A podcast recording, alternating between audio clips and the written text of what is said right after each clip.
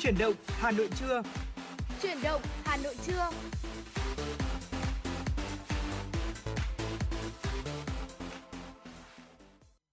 Xin chào đón quý vị và các bạn, chúng ta cùng đến với chương trình Truyền động Hà Nội trưa được phát thanh trực tiếp trên tần số FM 96 MHz của Đài Phát thanh Truyền hình Hà Nội. Ờ, thưa quý vị và các bạn, bây giờ là 10 giờ và chúng tôi sẽ đồng hành cùng với quý vị trong 2 tiếng phát sóng trực tiếp của chương trình.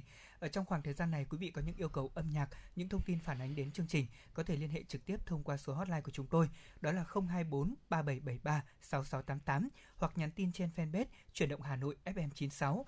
Và ngày hôm nay Lê Thông cùng với Ngọc Mai sẽ tiếp tục đồng hành cùng quý vị. Xin được chào buổi trưa Ngọc Mai. À, xin được chào anh Lê Thông, xin được chào quý vị thính giả trong buổi trưa ngày hôm nay. Khung giờ từ 10 giờ đến 12 giờ thì Ngọc Mai rất vui khi lại được đồng hành cùng quý vị để cung cấp cho quý vị những thông tin mới nhất, nóng hổi nhất trong buổi trưa ngày hôm nay về tình hình dịch Covid 19 uh, ở Việt Nam cũng như là trên toàn thế giới. Cùng với đó là những góc nhìn của MC Ngọc Mai Lê Thông về những vấn đề xung quanh đời sống xã hội. Rất hy vọng rằng chúng tôi sẽ nhận được những góp ý, những sự uh, đóng góp ý kiến của quý vị thính giả xung quanh những vấn đề mà chúng tôi bàn luận ngày hôm nay. À, và trước khi bắt đầu những vấn đề, những thông tin ừ. mà Ngọc Mai và Lê Thông đưa ra thì có lẽ là chúng ta hãy cùng thư giãn với một bờ bài hát trong đầu giờ trưa ngày hôm nay ạ. Vâng, một ca khúc mà chúng tôi ờ, có thể nói rằng là mang lại cảm giác hạnh phúc rất là lớn. À, mời quý vị chúng ta sẽ cùng lắng nghe ca khúc Ôm trọn nỗi nhớ qua tiếng hát của Room.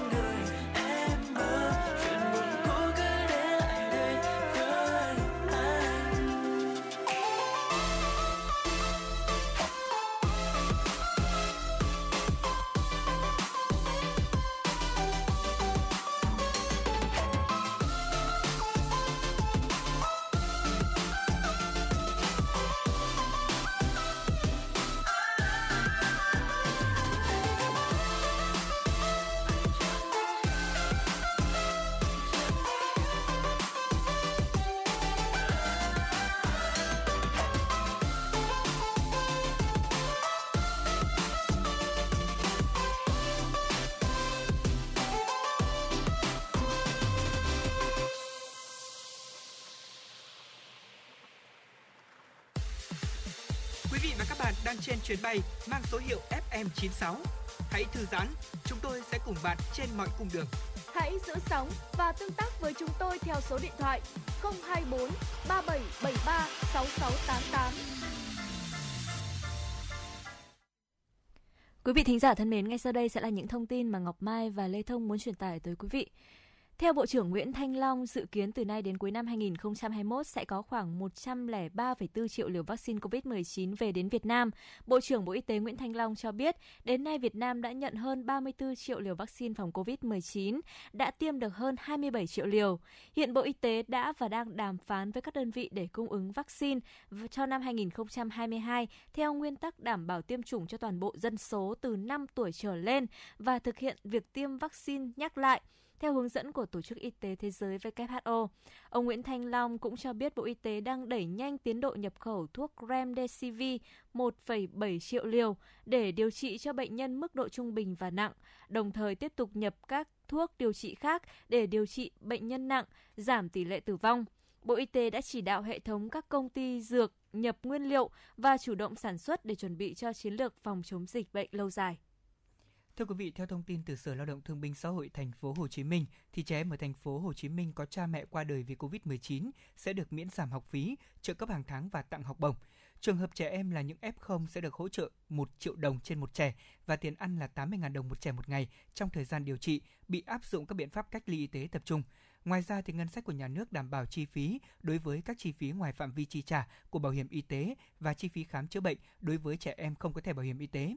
Đối với những trẻ có cha mẹ qua đời vì dịch Covid-19, Sở Lao động Thương binh Xã hội Thành phố Hồ Chí Minh cho biết, trẻ mồ côi, cha mẹ sẽ được xét trợ cấp hàng tháng tại cộng đồng theo Nghị định 20/2021 với mức trợ cấp hệ số là 2,5 đối với trẻ dưới 4 tuổi, hệ số 1,5 đối với trẻ từ 4 tuổi trở lên. Đặc biệt còn được cấp thẻ bảo hiểm y tế miễn phí và miễn giảm học phí các khoản khác trong nhà trường. Thời gian trợ cấp đến dưới 16 tuổi, nếu đủ 16 tuổi nhưng đang học văn hóa, học nghề, trung học chuyên nghiệp cao đẳng, đại học văn bằng 1 thì sẽ tiếp tục được hưởng chính sách cho đến khi kết thúc học nhưng không quá 22 tuổi. Sở Lao động Thương binh Xã hội thành phố cũng thông tin trẻ mồ côi cả cha mẹ còn có diện được nhận nuôi dưỡng, chăm sóc thay thế. Chưa kể, hiện nay các quận huyện và thành phố Thủ Đức của thành phố Hồ Chí Minh cũng đang vận động chăm sóc, hỗ trợ cho trẻ có cả cha mẹ qua đời vì Covid-19 có hoàn cảnh khó khăn với mức từ 3 đến 5 triệu đồng một trẻ và các nhu yếu phẩm khác. Các ổ dịch nhiều ca COVID-19 của Hà Nội như phường Trương Dương, Hoàn Kiếm, phường Giáp Bát, Hoàng Mai, phường Văn Trương và Văn Miếu của Đống Đa đã được gỡ phong tỏa. Ủy ban Nhân dân quận Hoàn Kiếm đã có quyết định số 4491 về việc dỡ bỏ khu vực cách ly y tế tại địa bàn dân cư ngõ 105 Vọng Hà và một phần ngõ 117 Vọng Hà, phường Trương Dương, quận Hoàn Kiếm, Hà Nội kể từ 0 giờ ngày hôm nay. Các ổ dịch từng ghi nhận nhiều ca bệnh COVID-19 tại phường Giáp Bát, quận Hoàng Mai, một phần các phường Văn Trương và Văn Miếu, quận Đống Đa cũng đã được dỡ phong tỏa. Những ngày qua thì các ổ dịch trên đã được các địa phương truy vết khoanh vùng cách ly nghiêm ngặt nên đã không phát sinh ca F0 nào trong cộng đồng. Sau khi gỡ phong tỏa khu vực này, Ủy ban Nhân dân quận Hoàng Mai tiếp tục đề nghị các hộ dân sinh sống tại ngõ 24 Kim Đồng từ 100 từ 203, 203 hộ, ngõ 897 đường Giải Phóng là 17 hộ, ngõ 6 Kim Đồng là 41 hộ. Ngách 1, ngõ 4 Kim Đồng, từ số 2 đến số 88 gồm có 33 hộ. Đường Giáp Bát, dãy lẻ từ số 231 đến 315, dãy chẵn từ số 194 đến số 286, bao gồm 184 hộ.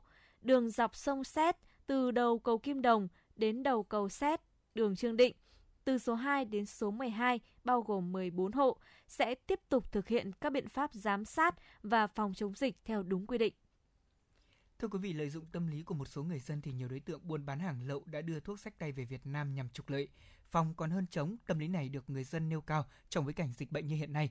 Việc làm này rất là tốt để phòng ngừa dịch bệnh, thế nhưng cũng có không ít người còn tìm mua thuốc điều trị COVID-19 để cất trong nhà. Đây cũng chính là kẽ hở để cho những đối tượng buôn bán hàng lậu đưa thuốc sách tay về Việt Nam nhằm trục lợi. Theo lời của người bán thì loại thuốc liên tục cháy hàng, lượng đặt mua cũng rất đông. Liệu người dân có đang quá tin tưởng vào công dụng của loại thuốc này hay không? Dù giá của nó là 3 đến 4 triệu đồng một hộp, một mức giá không hề rẻ. Chỉ trong 3 ngày qua, Công an thành phố Hà Nội cũng đã liên tục phát hiện, bắt giữ hơn 34.500 viên thuốc điều trị COVID-19 không rõ nguồn gốc và xuất xứ. Anh Lê Thông thân mến là trong những ngày vừa qua thì à, một cụm từ chúng ta đã được uh, nghe mọi người nhắc đến rất là nhiều. Uh, có thể nói đây là một là lực lượng nòng cốt để giúp cho uh, dịch Covid-19 ở tỉnh Bắc Giang có thể được đẩy lùi một cách nhanh nhất và hiệu quả nhất đó chính là tổ Covid cộng đồng. Vâng. À, không biết là anh Lê Thông thì hiểu như thế nào về một tổ Covid cộng đồng ạ? Vâng ạ tổ covid cộng đồng uh, theo mô hình từ Bắc Giang đúng không ạ? Như ừ, bạn chia sẻ rồi. thì cũng đã lan rộng ra và đặc biệt là được nhân rộng ra tất cả các địa phương khác. Như tại thủ đô Hà Nội của chúng ta đây thì à, mỗi ngõ ngách thì cũng đã có các tổ covid cộng đồng đi từng ngõ gõ từng nhà ra từng đối tượng và đặc biệt là kiểm soát việc ra vào của những người dân sinh sống tại khu vực đó. Có thể nói là tổ Covid ừ, cộng đồng chính là cánh tay nối dài của chính quyền cũng như là ngành y tế trong việc giúp cho người dân có thể bảo đảm an toàn trong khu vực vùng xanh của mình tôi nhìn thấy hình ảnh của tổ Covid-19 cộng đồng ở các địa phương có rất nhiều lực lượng Ngọc Mai ạ. Ờ, từ à, những bác cựu chiến binh Chính cho xác. đến những bạn thanh niên tình nguyện, ừ. thậm chí là đến cả những người dân chỉ là những người dân tạm trú trên địa bàn cũng sung phong dạ tình vâng. nguyện tham gia vào những tổ này thì có nghĩa rằng tổ này chính là một trong số những uh, pháo đài có thể nói là rất vững chắc được người dân lập ra với mong muốn là bảo vệ chính sức khỏe của họ của chính những uh, cư dân ở trong một khu vực đúng không ạ và tổ Covid-19 cộng đồng ở các địa phương đã thực sự phát huy tác dụng trong những ngày mà Hà Nội của chúng ta thực hiện giãn cách xã hội như thế này. Ờ, không biết là quý vị chúng ta ấn tượng với hình ảnh của tổ Covid-19 cộng đồng ở địa phương với những hình ảnh như thế nào. Thế nhưng riêng cá nhân tôi thì phải nói là ấn tượng cực kỳ sâu đậm. Ờ, tại vì ờ, ngay từ ngày những ngày đầu tiên khi mà thành phố Hà Nội bắt đầu thực hiện triển khai tổ Covid cộng đồng ở khu vực phường tôi sinh sống là phường Mộ Lao, quận Hà Đông thì quý vị ạ có rất nhiều những bạn thanh niên tình nguyện đã ngay lập tức đăng ký tham gia vào tổ này. Ở khu vực nhà trọ của tôi thì cũng có đến tận 3 bạn tham gia vào tổ covid này của phường. Và tôi thấy rằng là các bạn ý ờ, đều ờ, chia sẻ rằng cảm thấy khi mà mình đi làm những nhiệm vụ này thì rất là vui, đầu tiên là rất là vui. Vui vì mình đã góp sức phần nhỏ của mình bảo vệ cho địa bàn phường. Thế nhưng mà điều đặc biệt hơn là các bạn ý nghĩa và sông pha là các bạn cảm thấy là trong thời điểm mà mình đang chưa phải bắt đầu năm học mới thì các bạn sinh viên cũng rất là nỗ lực để có thể uh, tham gia những hoạt động như thế này. Tôi nghĩ rằng là uh, tổ covid đúng thực sự gọi là cánh tay nối dài quả là không sai một chút nào. Dạ vâng ạ. À, những bạn sinh viên học đại học À, sau đó thì à, vì dịch Covid-19 mà không phải đến trường nữa, chỉ học trực tuyến thôi thì họ sẽ trở về quê hương của mình, rồi là đăng ký những tổ Covid cộng đồng từ vâng. những bạn trẻ như vậy cho đến những người già như là các bác cựu chiến binh mà Đúng anh Lê Thông vừa chia sẻ thì, thì họ đều rất là nhiệt tình tham gia vào tổ Covid cộng đồng. Và Ngọc Mai thấy rằng là việc họ tham gia vào tổ Covid cộng đồng đi từng ngõ gõ cửa từng nhà ra từng đối tượng như vậy thì chắc chắn rồi xuất phát từ cái việc mà họ ý thức được việc bảo vệ chăm sóc sức khỏe cho bản thân cho gia đình cho cộng đồng cho những người xung quanh cùng với đó họ cũng có tình yêu thương với những người xung quanh của mình nữa thì họ mới nhiệt tình như vậy đúng không ạ không phải là chúng ta có thể tìm được bất cứ tổ covid cộng đồng nào ở trên tất cả các nước ừ. trên thế giới đâu nhất là những nước phát triển những nước Đúng công rồi. nghiệp đó những nước đó thì không phải là chúng ta có thể dễ dàng tìm kiếm được tổ covid cộng đồng đâu ạ mà chỉ có thể ở Việt Nam chúng ta thôi một ừ. mô hình rất là đặc biệt ở đất Đúng nước rồi. Việt Nam mô hình này phải gọi như ừ. là một thành trì đúng không ạ? Dạ Bảo vệ vâng. rất là vững chắc. À, quý vị à, có thể là sẽ cảm nhận khác nhau về tổ Covid-19 cộng đồng ở mỗi một địa phương. Ờ, trong lực lượng làm tổ Covid-19 cộng đồng này thì đối với cá nhân Lê Thông là người đang làm những công việc thiết yếu giống như Ngọc Mai cùng với các đồng nghiệp của chúng ta thì mọi người thường phải có một lịch trình đi lại tuy nhiên là chúng ta đi lại cũng không quá nhiều.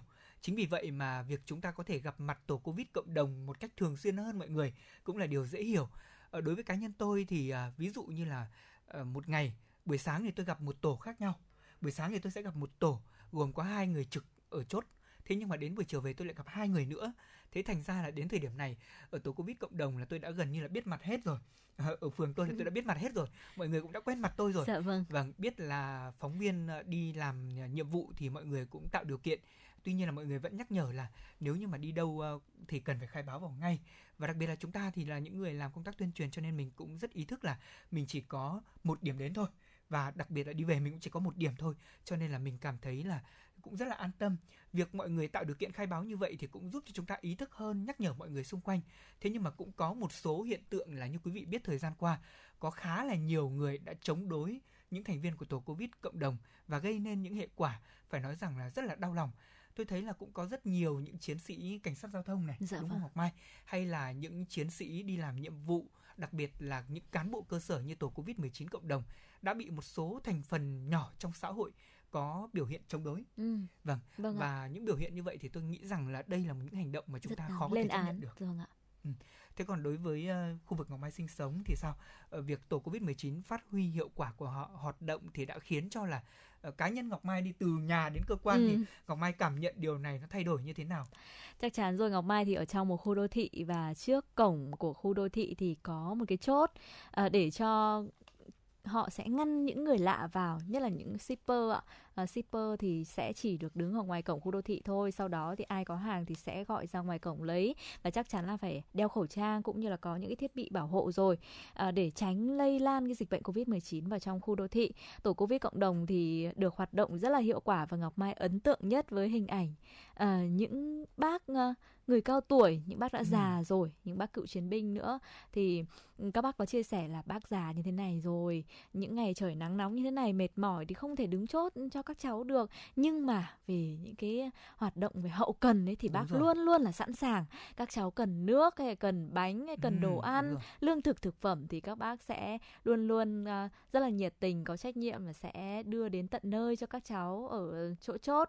Uh, và những cái hoạt động khác như là về đi từng ngõ gõ từng nhà để có thể tuyên truyền về uh, 5K rồi là giả soát F1, F2 trên địa bàn thì cũng được các bác hay là các bạn uh, tình nguyện viên hoạt động rất là hiệu quả và Ngọc Mai thấy rằng cái mô hình Covid cộng đồng này thì cũng được Đảng, được nhà nước ta uh, chú trọng rất là nhiều trong dạ. thời gian vừa qua. Uh, Ban dân vận Trung ương thì cũng đã có công văn gửi Bộ trưởng Bộ Thông tin và Truyền thông về việc là giới thiệu mô hình hoạt động của tổ Covid cộng đồng.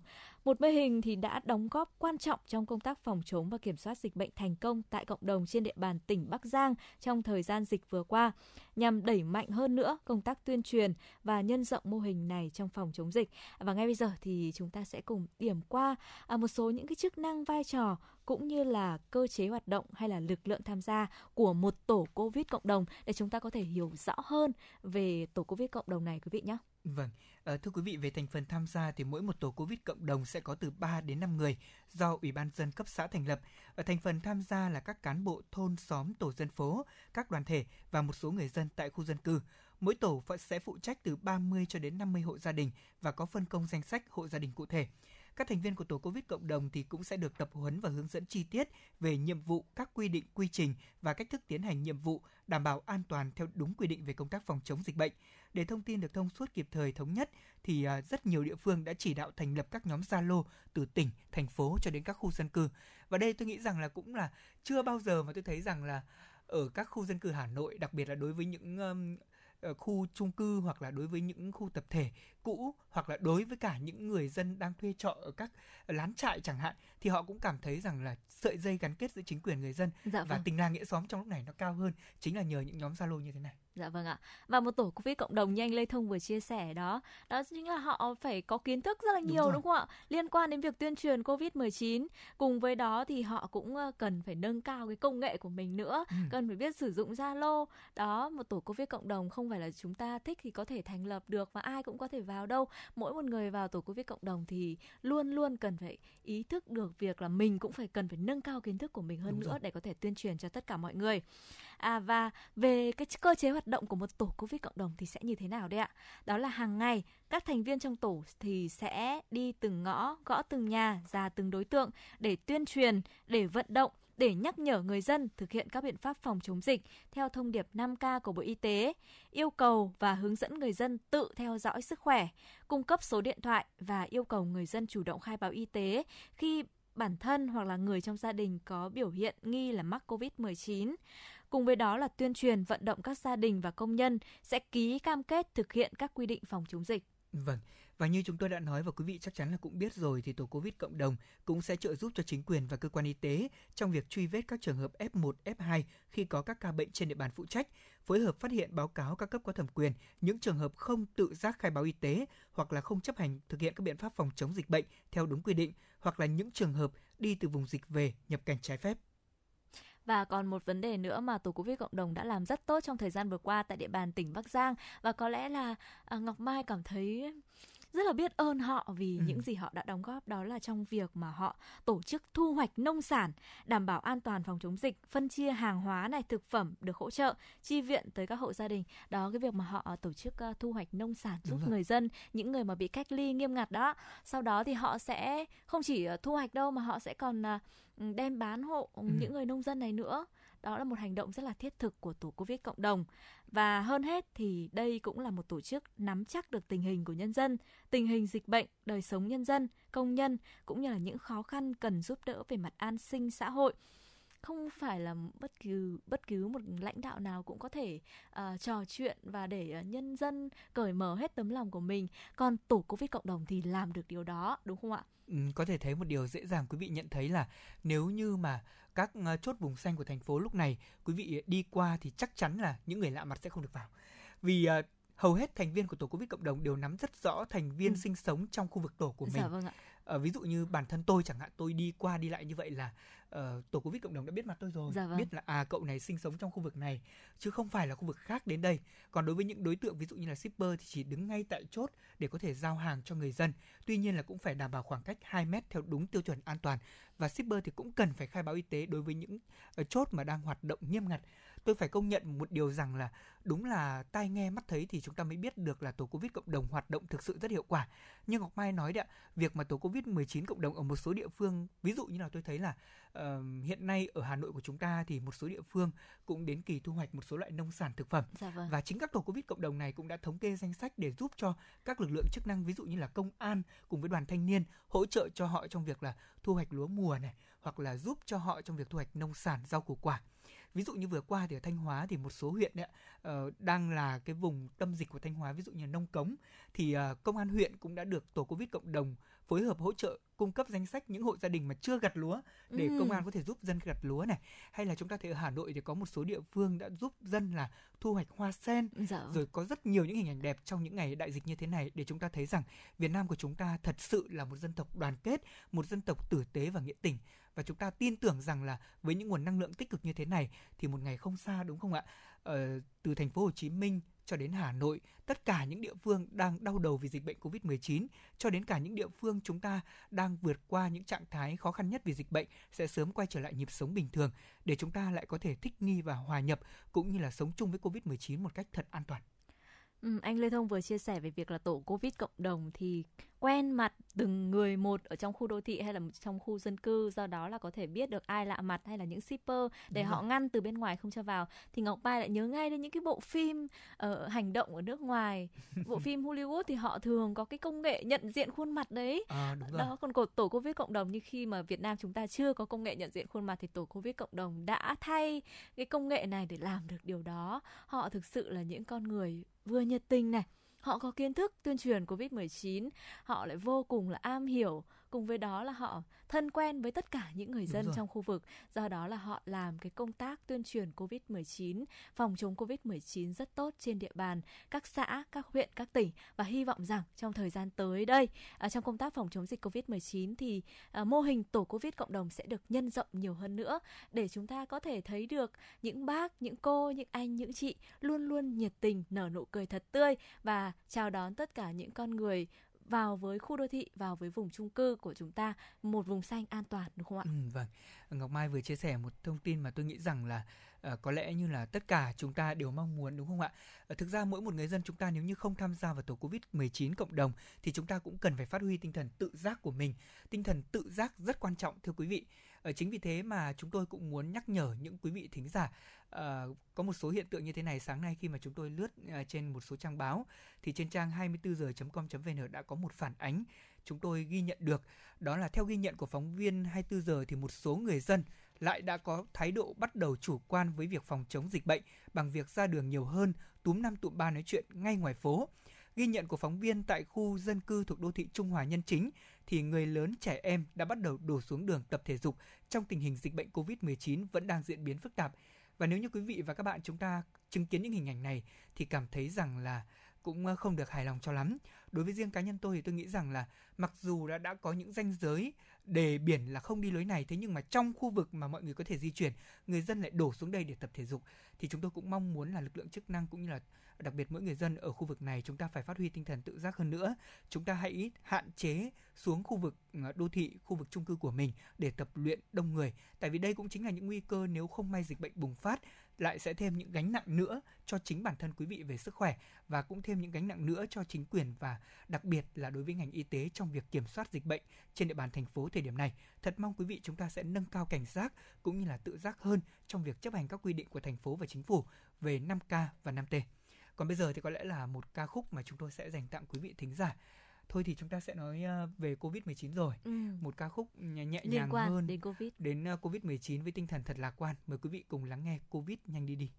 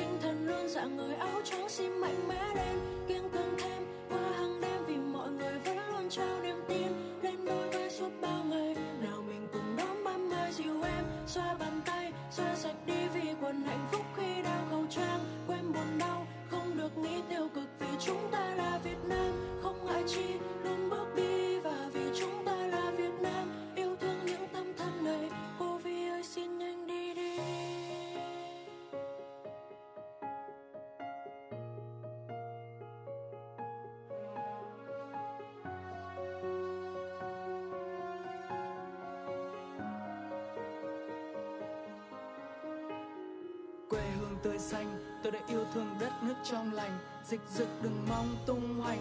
Đến nhà đàn bà cũng đánh. Chỉ cần nâng cao thế chút ý thức. Mọi người cũng có sức ra có tinh thần. Ta luôn giang đôi tay này, ôm lấy thân để hao gầy từng ngày và mãi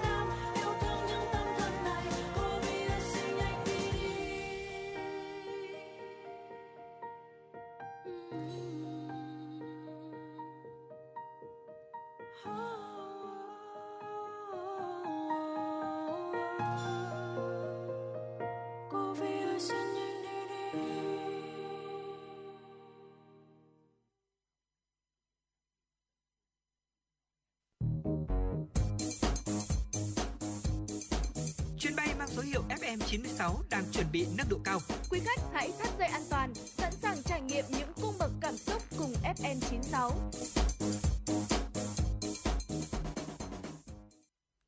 Thưa quý vị thân mến, chúng ta cùng tiếp tục chương trình chuyển động Hà Nội trưa nay với những tin tức mà phóng viên của chương trình vừa cập nhật. Hội Nhà báo Việt Nam phối hợp cùng với Tổng cục Dân số Kế hoạch hóa gia đình vừa phát động giải báo chí toàn quốc về công tác dân số theo hình thức trực tuyến. Giải thưởng nhằm động viên kịp thời và tôn vinh các tác giả, nhóm tác giả có những tác phẩm xuất sắc tiêu biểu về công tác dân số ở trung ương và địa phương, đồng thời nâng cao chất lượng các tác phẩm tuyên truyền về công tác dân số trên các phương tiện thông tin đại chúng của cả nước. Giải thưởng được tổ chức nhân dịp kỷ niệm 60 năm thành lập ngành dân số 1961-2021, tăng cường phối hợp chặt chẽ với các cơ quan truyền thông đại chúng, định hướng các nội dung tuyên truyền về dân số trong giai đoạn mới. Các loại hình báo chí dự giải gồm báo in và báo điện tử. Tác phẩm dự giải được đăng tải từ ngày 25 tháng 10 năm 2017 đến hết ngày 10 tháng 10 năm 2021. Thời gian tiếp nhận bài dự thi đến hết ngày 10 tháng 10 năm 2021 tính theo dấu bưu điện. Tác phẩm dự giải báo chí toàn quốc về công tác dân số cần phản ánh các kết quả thành tựu của công tác dân số giai đoạn trong 60 năm qua và những khó khăn thách thức trong giai đoạn tới. Lễ công bố và trao giải được tổ chức tại thủ đô Hà Nội trong tháng 12 năm nay. Thông tin về giải sẽ được công bố rộng rãi trên các cơ quan báo chí truyền thông cả nước và trên báo chí, cổng thông tin điện tử Hội Nhà báo Việt Nam và Tổng cục Dân số Kế hoạch hóa gia đình. Vừa qua, đội quản lý thị trường số 24 Cục Quản lý Thị trường Hà Nội phối hợp với đội 4 Phòng Cảnh sát Môi trường Công an Hà Nội tiến hành kiểm tra cơ sở kinh doanh tại địa chỉ số 1 ngõ 72 đường La Phù, Hoài Đức, Hà Nội do ông Nguyễn Quang Thạch là chủ. Qua kiểm tra thì lực lượng chức năng đã thu giữ 11.130 chiếc bánh trung thu do nước ngoài sản xuất. Tại thời điểm kiểm tra thì chủ cơ sở không xuất trình được hóa đơn chứng từ chứng minh nguồn gốc xuất xứ đội quản lý thị trường số 24 đã tiến hành lập biên bản thu giữ toàn bộ số hàng hóa vi phạm trên để xác minh, làm rõ, xử lý theo quy định của pháp luật. Theo Cục Thương mại Điện tử và Kinh tế số Bộ Công Thương, nhiều đối tượng đang lợi dụng tình hình dịch bệnh phức tạp để kinh doanh các sản phẩm bánh trung thu không rõ nguồn gốc xuất xứ, tiềm ẩn nguy cơ gây ngộ độc khi chứa các chất phụ gia không được phép sử dụng hoặc vượt quá giới hạn cho phép. Cục khuyến cáo người dùng nên chọn mua các sản phẩm có nguồn gốc rõ ràng, bao gồm đầy đủ tên nhà sản xuất, địa chỉ sản xuất, hướng dẫn sử dụng, bảo quản, vân vân, để tránh mua được các sản phẩm chất lượng kém, bao bì không nguyên vẹn, màu sắc khác thường. Thưa quý vị, mới đây thì ở à, một trong số những thông tin mà tôi nghĩ rằng là rất nhiều quý vị à, quan tâm, đó chính là tỷ phú Mark Lo, cựu CEO của chuỗi siêu thị Walmart đã tiết lộ kế hoạch xây dựng một thành phố tương lai với diện tích là rộng hơn 600 km vuông và tổng trị giá lên tới 400 tỷ đô la Mỹ. Ờ, tỷ phú này thì có chia sẻ rằng là ông mong muốn sẽ xây dựng nên một thành phố cởi mở nhất, công bằng nhất và hòa nhập nhất trên thế giới. Tỷ phú cũng cho biết đây sẽ là một khu đô thị có nguồn năng lượng, bảo đảm bền vững thân thiện với môi trường và nguồn nước chống hạn riêng biệt. Các ngôi nhà trong thành phố này dự định sẽ được bao phủ bởi cây xanh, đem lại không gian thoáng đãng trong lành và tốt về mọi mặt cho cư dân sinh sống. Đồng thời, các phương tiện chạy bằng nhiên liệu hóa thạch cũng sẽ bị cấm hoàn toàn và thành phố sẽ được thiết kế thông minh để người dân có thể tới trường học hay cơ quan của mình chỉ trong vòng 15 phút. Thậm chí là cuộc sống của cư dân ở đây cũng sẽ được giúp sức bởi nhiều loại robot hiện đại. Ở giai đoạn đầu xây dựng, thành phố sẽ đón khoảng 50.000 cư dân với chi phí ước tính là 25 tỷ đô la Mỹ. Toàn bộ dự án có thể có giá trị tới 400 tỷ đô la Mỹ khi hoàn thành và sẵn sàng chào đón 5 triệu cư dân trong vòng 40 năm tới đây. Những cư dân đầu tiên của thành phố dự định sẽ được tới nơi này vào năm 2030. Cơ quan khí tượng Ấn Độ IMD cho biết thủ đô New Delhi đã ghi nhận lượng mưa kỷ lục 1.100 mm trong mùa gió năm nay, cao nhất trong 46 năm qua. Lượng mưa dự kiến sẽ tăng cao hơn vì thủ đô của Ấn Độ được dự đoán sẽ tiếp tục phải hứng chịu mưa lớn hơn. Cơ quan khí tượng Ấn Độ đã ban hành cảnh báo màu cam về mưa lớn đối với thành phố New Delhi. Cảnh báo màu cam được đưa ra như một lời cảnh báo về thời tiết cực kỳ xấu các khả năng gây gián đoạn giao thông, việc đi lại của người dân, nhiều tuyến đường bị ngập nước cũng như là làm đình trệ công tác cung cấp điện. IMD cũng cảnh báo về tình trạng gián đoạn giao thông do đường bị ngập lụt và khuyến cáo người dân tuân theo các hướng dẫn lưu thông, tránh đến các khu vực thường xuyên bị ngập lụt trong đợt gió mùa. Mưa lớn đã nhấn chìm nhiều tuyến phố, khiến việc di chuyển của người dân gặp nhiều khó khăn. Sân bay quốc tế Indira Gandhi cũng đã phải hoãn nhiều chuyến bay. Vâng thưa quý vị, đó là những thông tin quốc tế mà chúng tôi vừa cập nhật thêm cho quý vị trong chương trình truyền động Hà Nội ngày hôm nay Ờ, và quay trở lại với thông tin mà chúng tôi xin được uh, cập nhật thêm cho quý vị. Đó là trong ngày hôm nay thì uh, chúng ta cũng đã có thêm những số liệu mới được công bố. Theo thông tin từ sở y tế Hà Nội thì uh, ngày hôm qua thưa quý vị là ngày có số lượng mũi tiêm cao nhất kể từ khi mà thành phố tăng tốc tiêm vaccine cho người dân. Tổng cộng Hà Nội đã tiêm được hơn 3,9 triệu mũi trong đó có hơn 3,5 triệu mũi cho người tiêm mũi đầu tiên và hơn 400.000 người tiêm mũi thứ hai như vậy là hơn một nửa số người dân từ 18 tuổi trở lên đã được tiêm chủng. Trong đợt tiêm này, thành phố Hà Nội cũng đã tăng cường vaccine phòng COVID-19 cho người mắc bệnh mãn tính, người trên 65 tuổi và phụ nữ mang thai từ 13 tuần trở lên. Đó là những thông tin mà chúng tôi cập nhật thêm cho quý vị về tình hình dịch bệnh COVID-19 trên địa bàn thành phố. và nếu có thêm những thông tin nào thì Lê Thông và Ngọc Mai cũng sẽ cập nhật ngay để quý vị có thể nắm được. Còn bây giờ thì quay trở lại với à, chương trình ngày hôm nay. Ngọc Mai thân mến ạ, à, có thể nói rằng là năm nay thì là một năm mà như nhiều người bạn của tôi đã nói là một năm mà chúng ta chả làm được gì nhiều, à, không được đi đâu nhiều. Thế thì à, đối với Ngọc Mai nếu như mà không có Covid-19 mà nếu có điều kiện thì Ngọc Mai sẽ mong muốn mình được đặt chân đến địa điểm nào trên giải đất hình chữ S của chúng ta không cần phải dùng từ nếu đâu bởi vì là những chiếc vé mà tôi đặt ờ, đi du lịch thì cũng đã uh, được uh, hoãn vô thời hạn anh Lê Thông ạ. Ờ.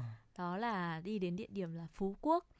Uhm, cách uh, thời gian là 30 tháng 4 kỳ nghỉ lễ 30 tháng 4 1 tháng 5 khoảng 2 tuần sau đó thì uh, theo dự kiến là tôi sẽ có chuyến bay vào Phú Quốc để đi du lịch cùng với gia đình của mình. Thế nhưng mà sau đợt 30 tháng 4 1 tháng 5 như anh Lê Thông thì cũng đã biết rồi đấy. Đó là những uh, hoạt động thì đã bị uh, giới hạn rất là nhiều. Du lịch dạ. thì cũng đã Ngọc Mai và gia đình của mình cũng đã phải hoãn chuyến bay của mình. Do đó là nếu mà trong thời gian tới uh, Phú Quốc nới lỏng các hoạt động và cho phép được du lịch thì chắc chắn rồi. Uh, chiếc vé của tôi cũng sẽ tiếp tục uh, có hiệu lực và tôi sẽ di chuyển cùng với gia đình mình đến Phú Quốc để nghỉ ngơi uh, và sẽ tham gia rất là nhiều những hoạt động mà trong thời gian vừa ừ. qua cả năm vừa qua tôi đã chưa được uh, uh, tham gia không biết là anh Lê Thông thì sao? Anh đã đến Phú Quốc chưa và anh có những kỷ niệm như thế nào với Phú Quốc ạ? Ngọc Mai nói là tôi rất đau lòng tại vì năm nay là à. kế hoạch của tôi chưa vào đến Phú Quốc đâu, tôi mới chỉ đặt kế hoạch để đi Huế thôi. Thế nhưng mà do dịch bệnh cho nên bây giờ là chắc chắn là mình đang tạm hoãn lại rồi nhưng mà như Ngọc Mai nói thì địa điểm và Phú Quốc cũng là một địa điểm mà tôi nghĩ rằng là rất nhiều quý vị thính giả có lẽ là chúng ta đã có trải nghiệm rồi. Tuy nhiên là có một thông tin vui mà tôi muốn chia sẻ, đó là theo Tổng cục Du lịch cho biết thì Phú Quốc ạ, sẽ thí điểm đón khách quốc tế trong thời gian là 6 tháng, dự kiến từ tháng 10 năm 2021 và có thể điều chỉnh thời gian thực hiện hợp lý tùy vào tình hình thực tế của địa phương này. Và như chúng tôi cũng cập nhật thêm thì hiện nay Phú Quốc mới chỉ tiêm cho 35% người dân từ 18 tuổi trở lên và cần 250.000 cho đến 300.000 liều vaccine cho người dân và người lao động tại đây. Ở nếu có vaccine thì việc tiêm phòng cho người dân ở Phú Quốc trong vòng 15 cho đến 20 ngày có thể hoàn thành và đảm bảo là tháng 10 này thì cũng sẽ bắt đầu đón khách.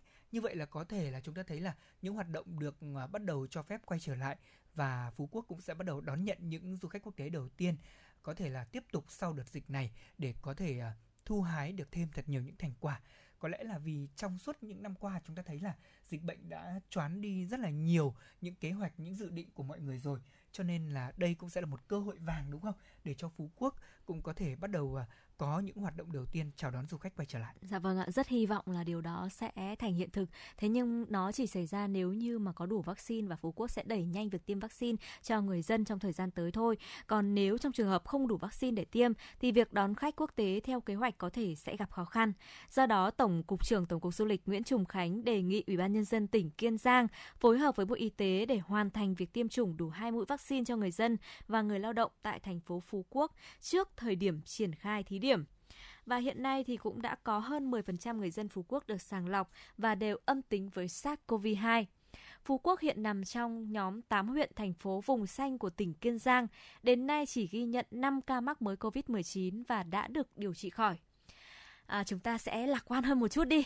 Đó là à, Phú Quốc trong tháng 10 tới thì sẽ thí điểm mở cửa đón khách du lịch quốc tế. Nếu điều này xảy ra, điều này trở thành hiện thực thì có lẽ là chúng ta cần phải giới thiệu cho những vị khách quốc tế này một vâng. số những cái con suối rất là đẹp mà chúng ta không thể không đặt chân khi đến Phú Quốc. Ừ, vâng và có lẽ rằng là chúng ta cũng rất là hy vọng là những con suối này trong thời gian tới ạ Ngọc Mai sẽ có trải nghiệm để chia sẻ ừ. cụ thể hơn cho quý vị thính giả. Thế còn bây giờ chúng tôi cũng có những thông tin về à, top 4 những con suối mà quý vị chúng ta cũng nên nốt lại nếu như gia đình của mình có lịch trình là sau khi hết uh, giãn cách xã hội cũng như đặc biệt là những hoạt động du lịch được nới lỏng thì chúng ta sẽ ghé đến. Đầu tiên phải ghé đến đó là suối Chanh quý vị nhé. Nơi đây thì được xếp vào một trong những con suối đẹp mà quý vị không nên bỏ lỡ khi chúng ta đến với Phú Quốc. Con suối này thì được hợp thành do kết quả từ những khe nước nhỏ ở trên núi Hàm Ninh len lỏi vào những gành đá rêu phong, những tán rừng với tổng chiều dài là chừng 15 km. Nơi đây cũng được bao quanh bởi cây cối xanh tươi và nước suối mát lạnh chảy êm đềm. Từ chân của con suối này thì quý vị đi men theo con đường lát đá gập ghềnh lên đến nguồn chừng 300 mét để chúng ta có, sẽ có cơ hội là gì? Khám phá thiên nhiên ở đây. Rất là kỳ thú. Tại đây thì chúng ta có thể thư giãn tắm suối này, cắm trại, nướng cá, tận hưởng không khí trong lành nơi núi rừng. Và có thể nói rằng là nghĩ đến thôi mà tôi đã thấy là uh, có một điều gì đó thôi thúc chúng ta đúng không ạ? Phải thật làm sao đó để cố gắng để có thể uh, kiếm được thật nhiều tiền này. Đầu tiên là phải có tiền đã quý vị ạ đi du lịch là phải có tiền thế nhưng mà phải có điều kiện thuận lợi là chúng ta hết dịch bệnh đã đúng không thì uh, chúng tôi sẽ chắc chắn là nếu như có điều kiện sẽ đặt chân đến đây suối ừ. chanh nói đến hết dịch bệnh thì chắc chắn rồi đó chính là sức khỏe. Có tiền và có sức khỏe thì chúng ta có thể đi được đến rất nhiều nơi. Và đặc biệt là đi đến phú quốc để có thể thưởng ngoạn những cảnh đẹp ở nơi đây những cái con suối đẹp mê ly khi mà chúng ta đến với phú quốc. Anh lê thông thì vừa chia sẻ đó là suối chanh. Còn ngọc mai thì muốn mời quý vị đến với suối đá ngọn. Suối đá ngọn thì nằm ở phía đông bắc của đảo phú quốc. Đây là một con một trong những con suối đẹp ít người biết tới khi du lịch ở phú quốc Khung cảnh ở đây thì được bao bọc bởi những cánh rừng nguyên sinh, xen kẽ với hoa lan rừng, tạo nên cảm giác rất là hoang dại cũng như là mộc mạc. Tới đây thì chúng ta có thể khám phá thảm thực vật vô cùng phong phú, cùng với những bông hoa sim tím lịm đẹp mộng mơ. Tuy nhiên, con suối này nằm sâu trong rừng nên chúng ta không dễ để tìm kiếm đâu để đến được đây thì tốt nhất là chúng ta nên có người bản địa dẫn đường. Thời gian thích hợp để đi đó là vào mùa khô, từ tháng 11 năm nay đến tháng 4 năm sau. Ừ, chính là vào cái thời điểm mà chúng ta đang dự kiến đúng không ạ? Rất là đẹp. Còn không? trong mùa mùa mưa thì uh, suối đá rất trơn và khó đi, do đó là chúng ta không nên đến suối đá ngọn khi mà vào mùa mưa quý vị nhé. Vâng. À, một địa điểm nữa đó là suối đá bàn thưa quý vị. Vị trí của suối đá bàn thì nằm ở hướng đông bắc của thị trấn Dương Đông.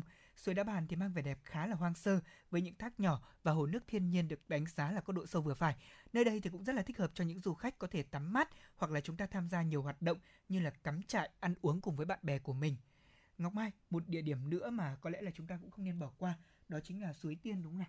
Chính xác rồi, suối Tiên thì là một à, dòng suối nổi tiếng với những tảng đá to, bằng phẳng ở Phú Quốc. Suối chỉ dài 1 km, thế nhưng mà khung cảnh thiên nhiên thì lại rất bình yên. Ngoài những tảng đá to làm thạch bàn cho khách nghỉ chân thì xung quanh còn được bao phủ bởi cánh rừng nguyên sinh, tạo nên một không gian rất là thoáng đãng, mát mẻ. Và nếu đến đây từ tháng 12 đến tháng 2 thì bạn sẽ có cơ hội để ngắm những quả sim rừng chín mọng ở hai bên bờ suối. Ừ, vâng nghe thôi là chúng ta đã thấy là rất hấp dẫn rồi à, và nếu như quý vị và các bạn chúng ta mong muốn là hết dịch và mình có thể có điều kiện để uh, tận hưởng những địa điểm đẹp mà chúng tôi vừa giới thiệu thì đừng quên chia sẻ cảm nhận của mình cùng với FM96 qua số điện thoại 02437736688 hoặc là nhắn tin cũng như là quý vị có thể gửi những hình ảnh của mình về fanpage để chúng tôi cùng chia sẻ quý vị nhé. À, một thông tin mới mà chương trình vừa nhận được thưa quý vị Tối ngày hôm qua thì ông Nguyễn Đình Hoa, Chủ tịch Ủy ban dân huyện Trương Mỹ Hà Nội cho biết liên quan đến 5 ca F0 là người của cùng một gia đình vừa mới được phát hiện tại thôn Tân Mỹ, xã Thụy Hương. Huyện đã đưa các trường hợp này đi điều trị tại viện, truy vết cách ly tập trung 40 trường hợp F1, cách ly tại nhà 78 trường hợp F2 và tiến hành phong tỏa toàn bộ xã này. Ông Nguyễn Đình Hoa cũng cho biết thêm là huyện đã cử 3 cán bộ lãnh đạo xuống địa bàn Thụy Hương để ba cùng chỉ đạo phối hợp với các lực lượng công an, quân đội, dân quân tự vệ thành lập nhiều chốt kiểm soát vòng trong, bảo đảm chặt chẽ vòng ngoài, bảo đảm không có một người dân nào trong vùng đi ra khỏi địa bàn. Bên cạnh đó, huyện cũng khẩn trương lấy mẫu xét nghiệm COVID-19 cho khoảng 9.000 người dân trên địa bàn toàn xã. Ông Hoa cũng nhấn mạnh cả hai vợ chồng ông Nguyễn Văn Thờ và bà Nguyễn Thị Hát tuy là F0 thế nhưng đã không tuân thủ các quy định phòng chống dịch của huyện, đã sử dụng giấy đi chợ trái quy định để ra khỏi địa bàn, đến chợ Đại Từ, quận Hoàng Mai gây lây nhiễm cho ba người trong gia đình, gồm có hai người con và chị dâu. Đó là thông tin mới mà chương trình vừa cập nhật được. Còn bây giờ thì có lẽ là chúng ta tạm biệt với những thông tin về du lịch uh, sẽ đến với một ca khúc Ngọc Mai. Ngay lúc này thì chúng ta có thêm một yêu cầu của một thính giả và bạn có thể chia sẻ lại thính giả yêu cầu ca khúc nào được không? Ừ, tôi đã mừng thầm trong lòng vì là có một thính giả à, đã có bình luận ở trên fanpage của chương trình và yêu cầu một ca khúc mà ca khúc này lại chính là một ca khúc mà tôi rất yêu thích trong thời gian gần đây và xin mời quý vị thính giả anh Lê Thông chúng ta sẽ cùng thưởng thức bài hát kẻ theo đuổi ánh sáng qua sự thể hiện của Huy Vạc.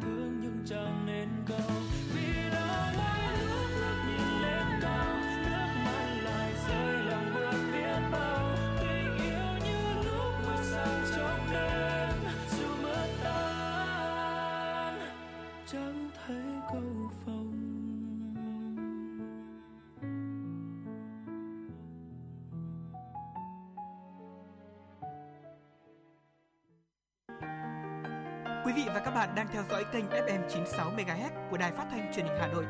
Hãy giữ sóng và tương tác với chúng tôi theo số điện thoại 024 3773 6688. FM 96 đồng hành trên mọi nẻo đường.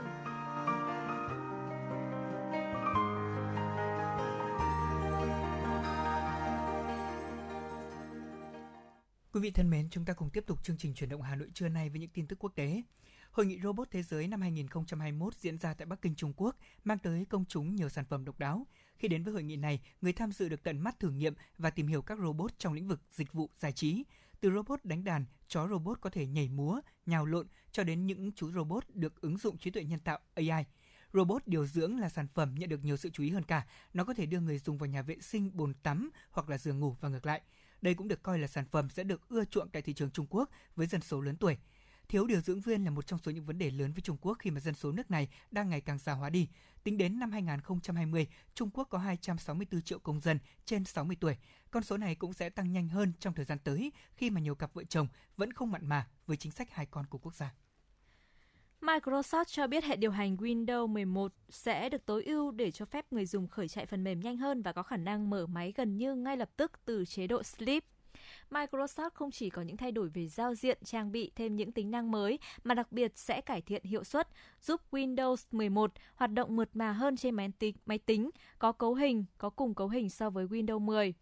Một cải tiến hiệu suất khác mà Microsoft thực hiện với Windows 11 đó là thời gian để mở máy từ chế độ Sleep. Dispensa cho biết với Windows 11, máy tính có khả năng mở máy gần như ngay lập tức từ chế độ Sleep, tương tự như khi sử dụng smartphone.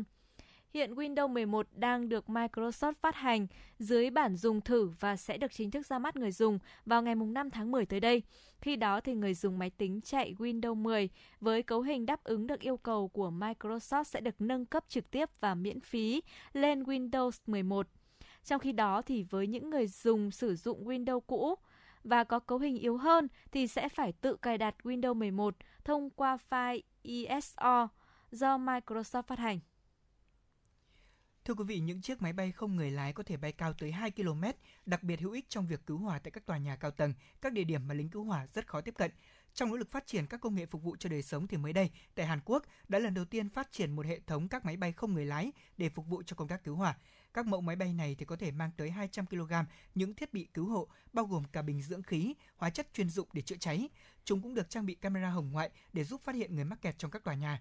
Máy bay có thể bay cao tới 2 km và đặc biệt rất hữu ích trong việc cứu hỏa ở những tòa nhà cao tầng hay là các địa điểm mà lính cứu hỏa rất khó tiếp cận. Trong những trường hợp cần thiết, hệ thống có thể huy động cùng lúc 256 máy bay không người lái để hỗ trợ dập lửa.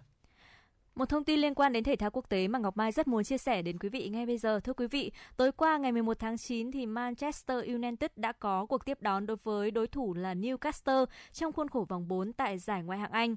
Màn so tài nhận được sự chú ý đặc biệt bởi đây là trận đấu đầu tiên của Ronaldo trong màu áo của Quỷ Đỏ sau hơn 12 năm xa cách. Trước khi trận đấu bắt đầu thì các fan đã tập trung rất đông ở bên ngoài sân vận động Old Trafford, không ngừng hô vang tên của siêu sao người Bồ Đào Nha. Và đúng như những gì đã tuyên bố trước trận rằng đến Manchester United không chỉ để nghỉ dưỡng, CR7 thì đã thi đấu rất quyết tâm khi được điền tên vào đội hình xuất phát và cũng nhờ hiệu ứng Ronaldo, các cầu thủ áo đỏ đã bước vào sân với quyết tâm cao nhất, dồn ép đối thủ ngay khi tiếng còi bắt đầu vang lên. Trung cuộc thì MU đã giành chiến thắng cách biệt với tỷ số là 4-1 trước Newcastle. Và với chiến thắng đậm đà này, Manchester United đã vươn lên ngôi đầu tại giải Ngoại hạng Anh. Một trận đấu như ý đối với Ronaldo cũng như đối với Quỷ Đỏ. Vào lúc 23 giờ 45 ngày 14 tháng 9 thì MU sẽ làm khách trước Young Boys tại vòng bảng Champions League. Vâng, một thông tin quốc tế khác thưa quý vị là hãng hàng không quốc tế Pakistan sẽ nối lại các chuyến bay từ Islamabad đến Kabul, Afghanistan vào tuần tới. Đây cũng là chuyến bay thương mại dịch vụ nước ngoài đầu tiên kể từ khi mà Taliban giành chuyến chính quyền để kiểm soát Afghanistan hồi tháng 8 vừa qua. Sân bay Kabul đã bị hư hại nghiêm trọng trong hoạt động sơ tán hơn 120.000 người rời khỏi Afghanistan trong thời gian qua, sau khi Mỹ và các đồng minh đã rút quân khỏi quốc gia Tây Nam Á này. Hiện lực lượng Taliban đang nỗ lực đưa sân bay này hoạt động trở lại với sự hỗ trợ kỹ thuật của Qatar. Việc mở cửa trở lại sân bay Kabul vốn là ưu tiên hàng đầu của Taliban sau khi giành được chính quyền kiểm soát thủ đô Kabul vào hôm 15 tháng 8. Đây cũng là tuyến đường huyết mạch quan trọng trong việc kết nối cả thế giới với bên ngoài và khắp lãnh thổ miền núi của Afghanistan. Sân bay Kabul đã bị đóng cửa kể từ khi kết thúc đợt không vận khổng lồ do Mỹ dẫn đầu sơ tán các công dân của Mỹ và phương Tây cùng những người Afghanistan đã từng làm việc cho họ. Cuộc di tản hàng chục nghìn người cũng đã kết thúc, đánh dấu sự rút lui của lực lượng Mỹ khỏi Afghanistan sau hơn 20 năm chiến tranh. Đó là những thông tin quốc tế mà chúng tôi vừa cập nhật cho quý vị thính giả. Còn bây giờ chúng ta quay trở lại với chương trình truyền động Hà Nội trưa nay. Ngọc Mai thân mến này hôm nay là ngày à, 12 tháng 9 rồi và chắc là cũng không còn nhiều thời gian nữa thì chúng ta sẽ đến một ngày mà có lẽ là từ người lớn cho đến trẻ em đều rất háo hức đó chính là ngày Tết Trung Thu thưa quý vị nó sẽ rơi vào ngày 21 tháng 9 đấy ạ. Ừ, ừ. Ngọc Mai đang mở điện thoại ra để xem lịch xem hôm nay ngày âm là ngày bao nhiêu. Bởi vì đến 14 và 15 tháng 9 thì mới chính thức là Tết Đúng Trung rồi. Thu. À, do đó thế, bình thường ấy, những ngày này thì chắc chắn rồi. À, nếu là năm ngoái năm kia thì chúng ta có thể dễ dàng bắt gặp những hình ảnh con phố đầy màu sắc rực rỡ sắc màu của những chiếc đèn ông sao.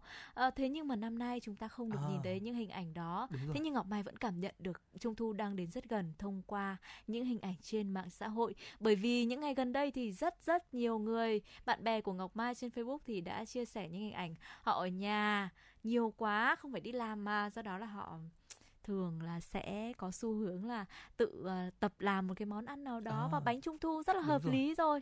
Vâng uh, làm bánh trung thu trong thời gian này có lẽ là một trải nghiệm rất là thú vị đối với rất nhiều người thưa quý vị trong thời điểm mà chúng ta thấy rằng ví dụ như ngày này của những năm về trước thì ở thủ đô Hà Nội chúng ta đi một đoạn đường lại thấy một sạp bánh trung thu được bày bán dạ đúng không vâng. ạ rất nhiều sự lựa chọn cho người dân thủ đô thế nhưng thời điểm này thì có lẽ là sôi động hơn cả chính là những sạp bánh online hoặc là thậm chí là những sạp bánh tại gia nữa dạ vâng. tôi thì cũng đã có trải nghiệm làm bánh trung thu rồi ờ, tôi vị... được ăn rồi à.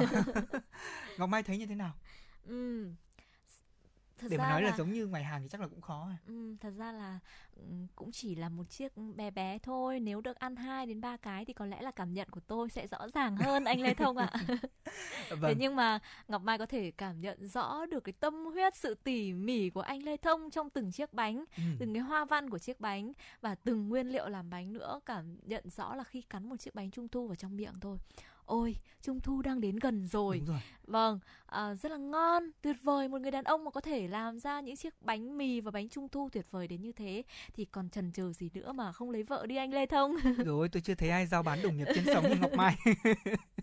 Thế nhưng mà quý vị có biết không? Ở việc à, làm bánh trung thu trong thời điểm này nó cũng có rất là nhiều cách. Ờ, thực ra là nói là tỉ mỉ tại vì là tôi làm theo công thức ngọc ừ. mai ạ. Quý vị thính giả đặc biệt là với những uh, chị em phụ nữ hoặc là đối với những cánh mày dâu mà chúng ta mong muốn làm những món bánh đơn giản đặc biệt là bánh trung thu đơn giản bây giờ cũng có rất nhiều công thức nha. Chúng ta có thể làm từ những chiếc bánh oreo. Nó cũng không quá phức tạp như là việc chúng ta phải nhồi bột hoặc là chúng ta phải căn ke công thức đâu. Cho nên là cũng rất dễ để chúng ta có thể tạo không khí trung thu ngay trong chính căn nhà của mình. Thời điểm này thì tôi lại à, nhớ đến những à, chiếc bánh trung thu cùng với những à, đồ chơi trung thu trong giai đoạn mà chúng ta đang chưa phải thực hiện giãn cách xã hội cách đây vài năm. Lần đầu tiên tôi đến Hà Nội, tôi thấy là trung thu ở Hà Nội sao mà buồn thế?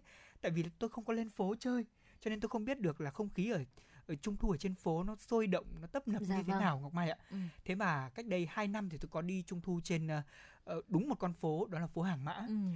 người không là người ngọc mai ạ tấp nập vô cùng và tôi thấy rằng là mọi người lên đây chụp ảnh này ở ờ, mua những đồ chơi trung thu này các bạn trẻ thì đặc biệt là dắt díu nhau lên những con phố để có thể chụp hình cho nhau mua cho nhau những món quà và tôi thấy trung thu hà nội nó cũng rất là đặc biệt khác với trung thu ở quê tôi trung thu quê tôi thì đúng nghĩa là trung thu những vùng quê cho nên là trẻ con sẽ thường hay rất là mong chờ ngày này các con thì cũng sẽ được các tổ dân phố ạ tổ chức uh, tập trung vào ngày đó và sau đó thì sẽ được uh, liên hoan từ mặn cho đến là ngọt này sau đó sẽ được đi diễu hành suốt các dọc khu phố chính xác, chính xác. và không khí trung thu ở làng quê thì nó khác biệt ở thành phố ở điểm ừ. này đó là từ người già cho đến người trẻ từ lớn đến bé là tất cả đều ùa ra đường thế và có một điều đặc biệt là người lớn thì đánh trống Ừ, đánh ừ. trống và phụ trách rước đèn. Còn trẻ con thì đi sau và hát theo những ca khúc. Có thể nói rằng là không khí trung thu ở mỗi vùng miền sẽ có một cảm nhận khác nhau. Tuy nhiên là ở đâu đi chăng nữa thì cũng cảm thấy sự đoàn viên ở trong đó. Dạ vâng ạ. À, ngọc mai thì cũng nhớ ngay đến những hình ảnh hồi bé khi mà đi uh, rước đèn trung thu. Uh, sau khi ăn uh, liên hoan xong thì tất cả uh, phải khoảng 20 đến 30 uh, trẻ em trong xóm thì tụ tập lại sau đó là uh, xếp thành hàng dài nối đuôi nhau vừa đi vừa hát rước đèn ông sao sao năm cánh tươi màu ừ, đấy, đó đấy, những đấy. bài hát vô cùng uh, quen thuộc cũng như là chúng ta có thể cảm nhận được không khí trung thu rõ ràng luôn đúng không ạ vâng. và có những uh, bạn nhỏ thì đánh trống tùng tùng tùng nữa Ngọc Mai cảm thấy dạo rực hết cả một khóc trời. Không biết là những hình ảnh đó thì chắc chắn rồi chúng ta bây giờ khó có thể bắt gặp lại kể cả là ở uh, vùng quê. Đúng bây rồi. giờ cũng rất khác rồi đúng không ạ? Ừ, chúng ta cũng sẽ rất là nhớ những món ờ, đồ chơi trung thu mà chúng ta không có điều kiện mua ví dụ như là thời điểm đó ngọc mai có biết không tôi còn không mua được đèn trung thu mà tôi phải dùng một chiếc ừ. ống uh, ống nhựa mà chuyên đựng uh, xà phòng ngày xưa dạ, đó. Vâng. Đấy, chúng ta thắp cái nến lên và buộc cái dây vào đi. Thế thì anh Lê Thông không biết là anh Lê Thông có từng thấy một uh, chiếc đèn uh, trung thu nào mà uh, sâu bằng những cái hạt bưởi không ạ? À, à ừ, có, có có có có có đấy, sâu bằng những hạt bưởi sau đó thì sẽ đốt lên và những hạt bưởi nổ tách tách tách rất là vui tai. Ừ. Ừ. Công nhận nói đến đây thì chúng ta thấy nhớ về những ngày trung thu đó và nhớ về cả những ký ức mà tôi nghĩ rằng là rất nhiều quý vị thính giả cũng không thể nào quên ở thời điểm này thì à, có lẽ là hợp lý hơn cả nhỉ? Chúng ta mời quý vị thính giả lắng nghe ca khúc đúng với những gì mà ngọc mai à, vừa mới thể hiện trên sóng thưa quý vị. Lần đầu tiên tôi dẫn với ngọc mai mà thấy cô ấy hát vài câu đó là ca khúc rước đèn trung thu. Bây giờ mời quý vị sẽ cùng với chúng tôi sống lại những cảm giác này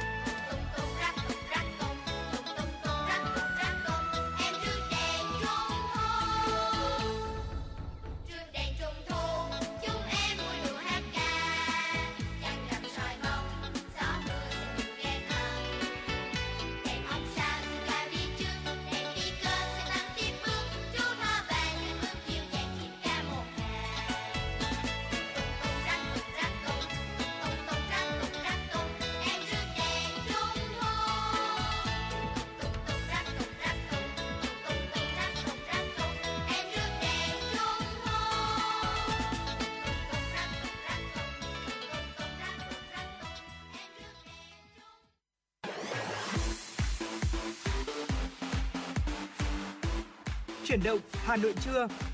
Chuyển động Hà Nội trưa.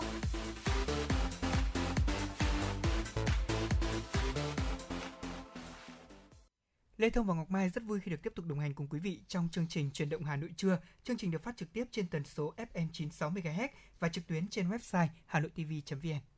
Trong chương trình hôm nay chúng ta sẽ cập nhật rất nhiều thông tin về chính trị, kinh tế, văn hóa, xã hội của thủ đô. Đặc biệt trong phần sau của chương trình thì biên tập viên Hoa Mai sẽ có cuộc trò chuyện với bốn vị khách mời xoay quanh chủ đề Công đoàn thủ đô đồng hành cùng người lao động trong mùa dịch. Mời quý vị thính giả chú ý đón nghe. Và trước tiên như thường lệ chúng ta sẽ tiếp tục cập nhật những thông tin mới nhất mà phóng viên đài chúng tôi vừa thực hiện.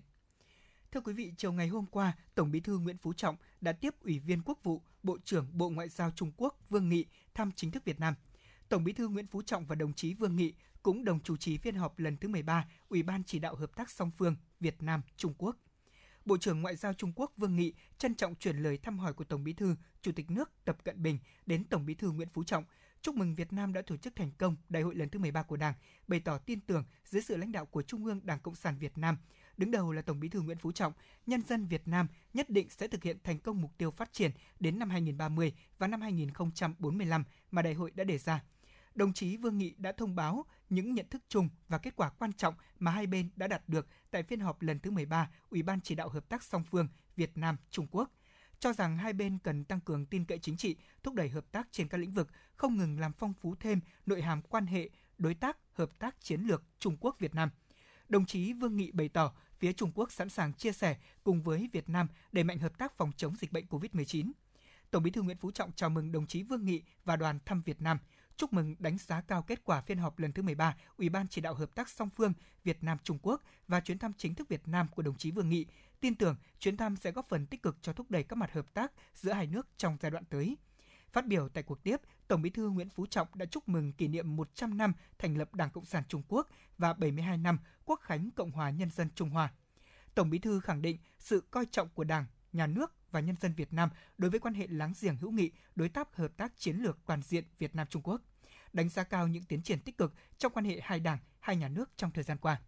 Đồng chí Tổng Bí thư đề nghị hai bên trong thời gian tới cần tiếp tục tăng cường tiếp xúc cấp cao, củng cố quan hệ hữu nghị, tin cậy chính trị giữa hai bên, nâng cao hiệu quả các cơ chế hợp tác giữa hai đảng, tăng cường trao đổi kinh nghiệm về xây dựng đảng và quản lý đất nước, thúc đẩy hợp tác thực chất cùng có lợi giữa các bộ ngành và địa phương của hai nước, nhất là các địa phương biên giới, cùng nhau bàn bạc giải quyết những vướng mắc khó khăn trong hợp tác, tăng cường tuyên truyền, giáo dục các tầng lớp nhân dân của hai nước, nhất là thế hệ trẻ về quan hệ hữu nghị truyền thống giữa hai đảng, hai nước, kiên trì giải quyết thỏa đáng các tranh chấp bất đồng, góp phần thúc đẩy quan hệ đối tác hợp tác chiến lược toàn diện Việt Nam Trung Quốc không ngừng phát triển lành mạnh, bền vững vì lợi ích của nhân dân hai nước. Thưa quý vị, chiều qua trong khuôn khổ chuyến thăm chính thức Cộng hòa Phần Lan, Chủ tịch Quốc hội Vương Đình Huệ và đoàn đại biểu cấp cao Quốc hội nước ta đã tới thăm cán bộ, nhân viên đại sứ quán và gặp gỡ đại diện cộng đồng người Việt Nam tại Cộng hòa Phần Lan. Tại buổi gặp mặt, Chủ tịch Quốc hội Vương Đình Huệ ghi nhận, đánh giá cao những tình cảm của bà con nơi đây khi trái tim luôn hướng về Tổ quốc, có nhiều hoạt động thiện nguyện nhằm giúp đỡ bà con trong nước khi gặp bão lũ gây ảnh hưởng đến cuộc sống, ủng hộ cho người nghèo, quyên góp tiền ủng hộ phòng chống dịch bệnh COVID-19. Đó là những tình cảm chân quý của dân tộc ta tự bao đời nay với truyền thống lá lành đùm lá rách, lá rách ít đùm lá rách nhiều.